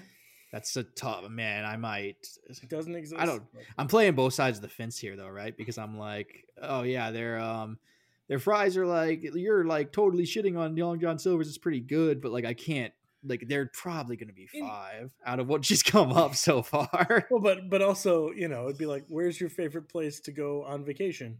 Oh, um, Hogwarts. Like Hogwarts doesn't really exist. You know, like you can go to Disney and you know you can go to Orlando and like kind of pretend you did Hogwarts, or or you can go to England and kind of pretend you walked around the castle they used in the movie, but like you can't go to Hogwarts, right? That's not real. Fair enough. Oh, I went to Long John Silver with my granny. It's like, no, that was a bad dream, Spencer. Need to work Maybe out. I might have had a lot of just bad dreams. Apparently, that is totally possible, man. I don't know. It's all those Um, battered fries you're having. you, you can't you Mm, can't give me this. You can't give me this What shtick did on you the next one. order at it? What did you order there? Like a fish and chicken combo, maybe like a butterfly shrimp once in a while. Okay, all right. It's like a basket type of deal. Proceed. I'm shocked, but go ahead. I'm a fan. Maybe you should try it sometimes. A lot of people it gets a lot of shit, man. I can't. I, I'm I'm probably on the wrong side of history. I here, thought I was being nice and saying I could never tell if they were open or not, and I drove past this place every day for three years. Well, apparently they're not really. My grandma's just keeping them all in business. That's totally possible, and a Shout few other old people.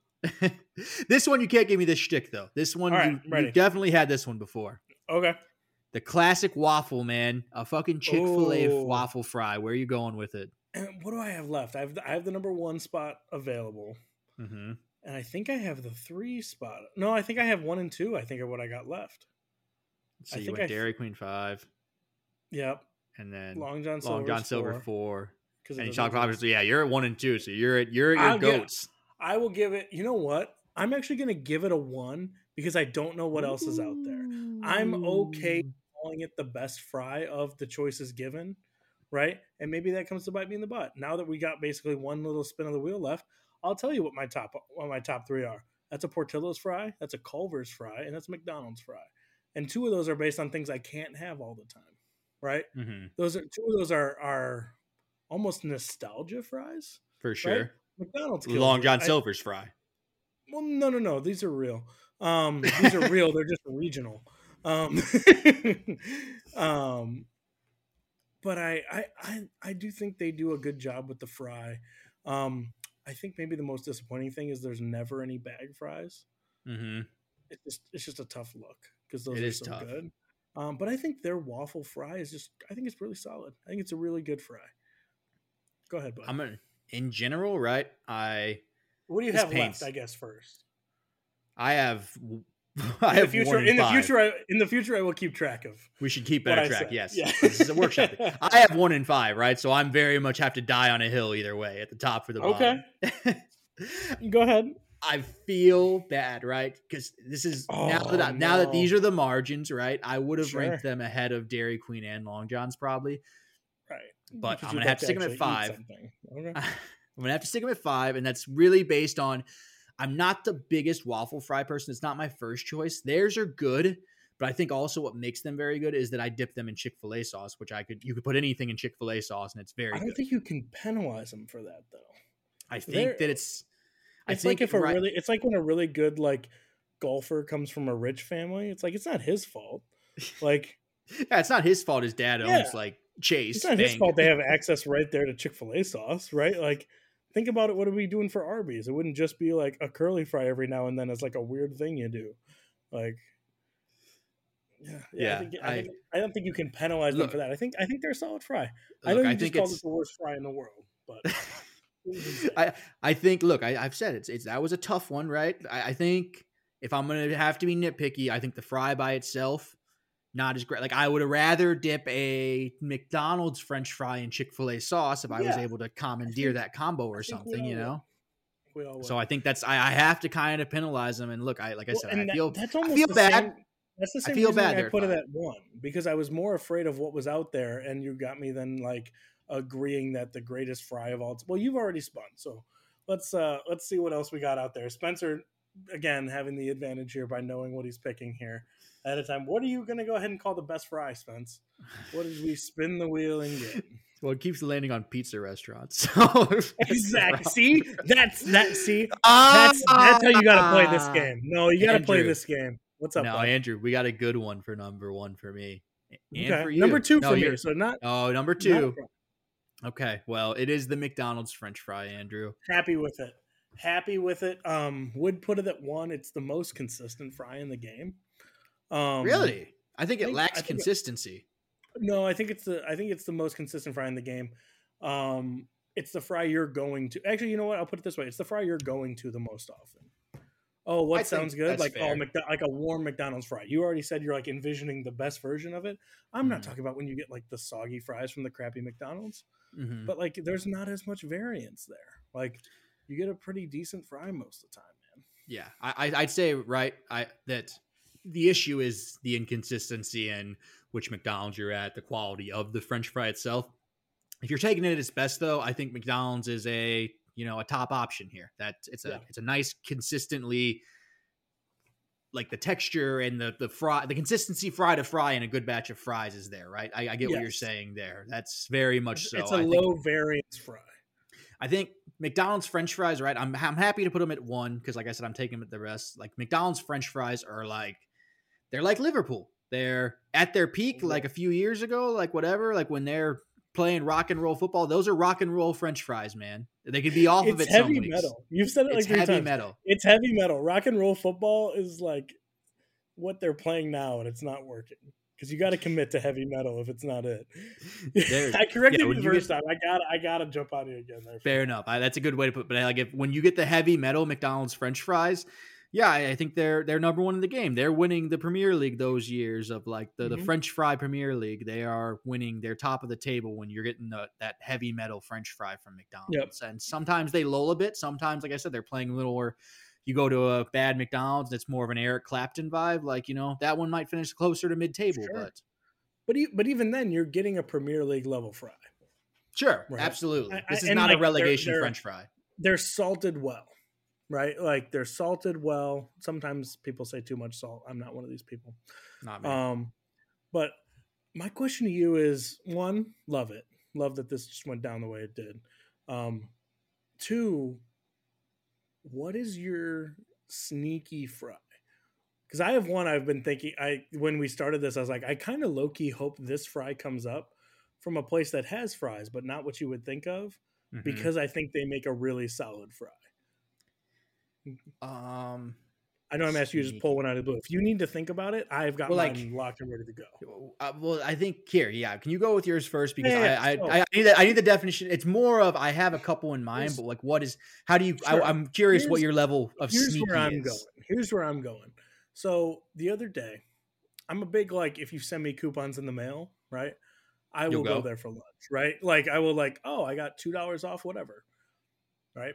I got two dollars off a KFC box combo. Ooh, they're underrated fries. So we were talking about the the Popeyes fry, right? Yeah. They've kind of gone in like a more because they used to have the potato wedges, which I actually think are like way underrated.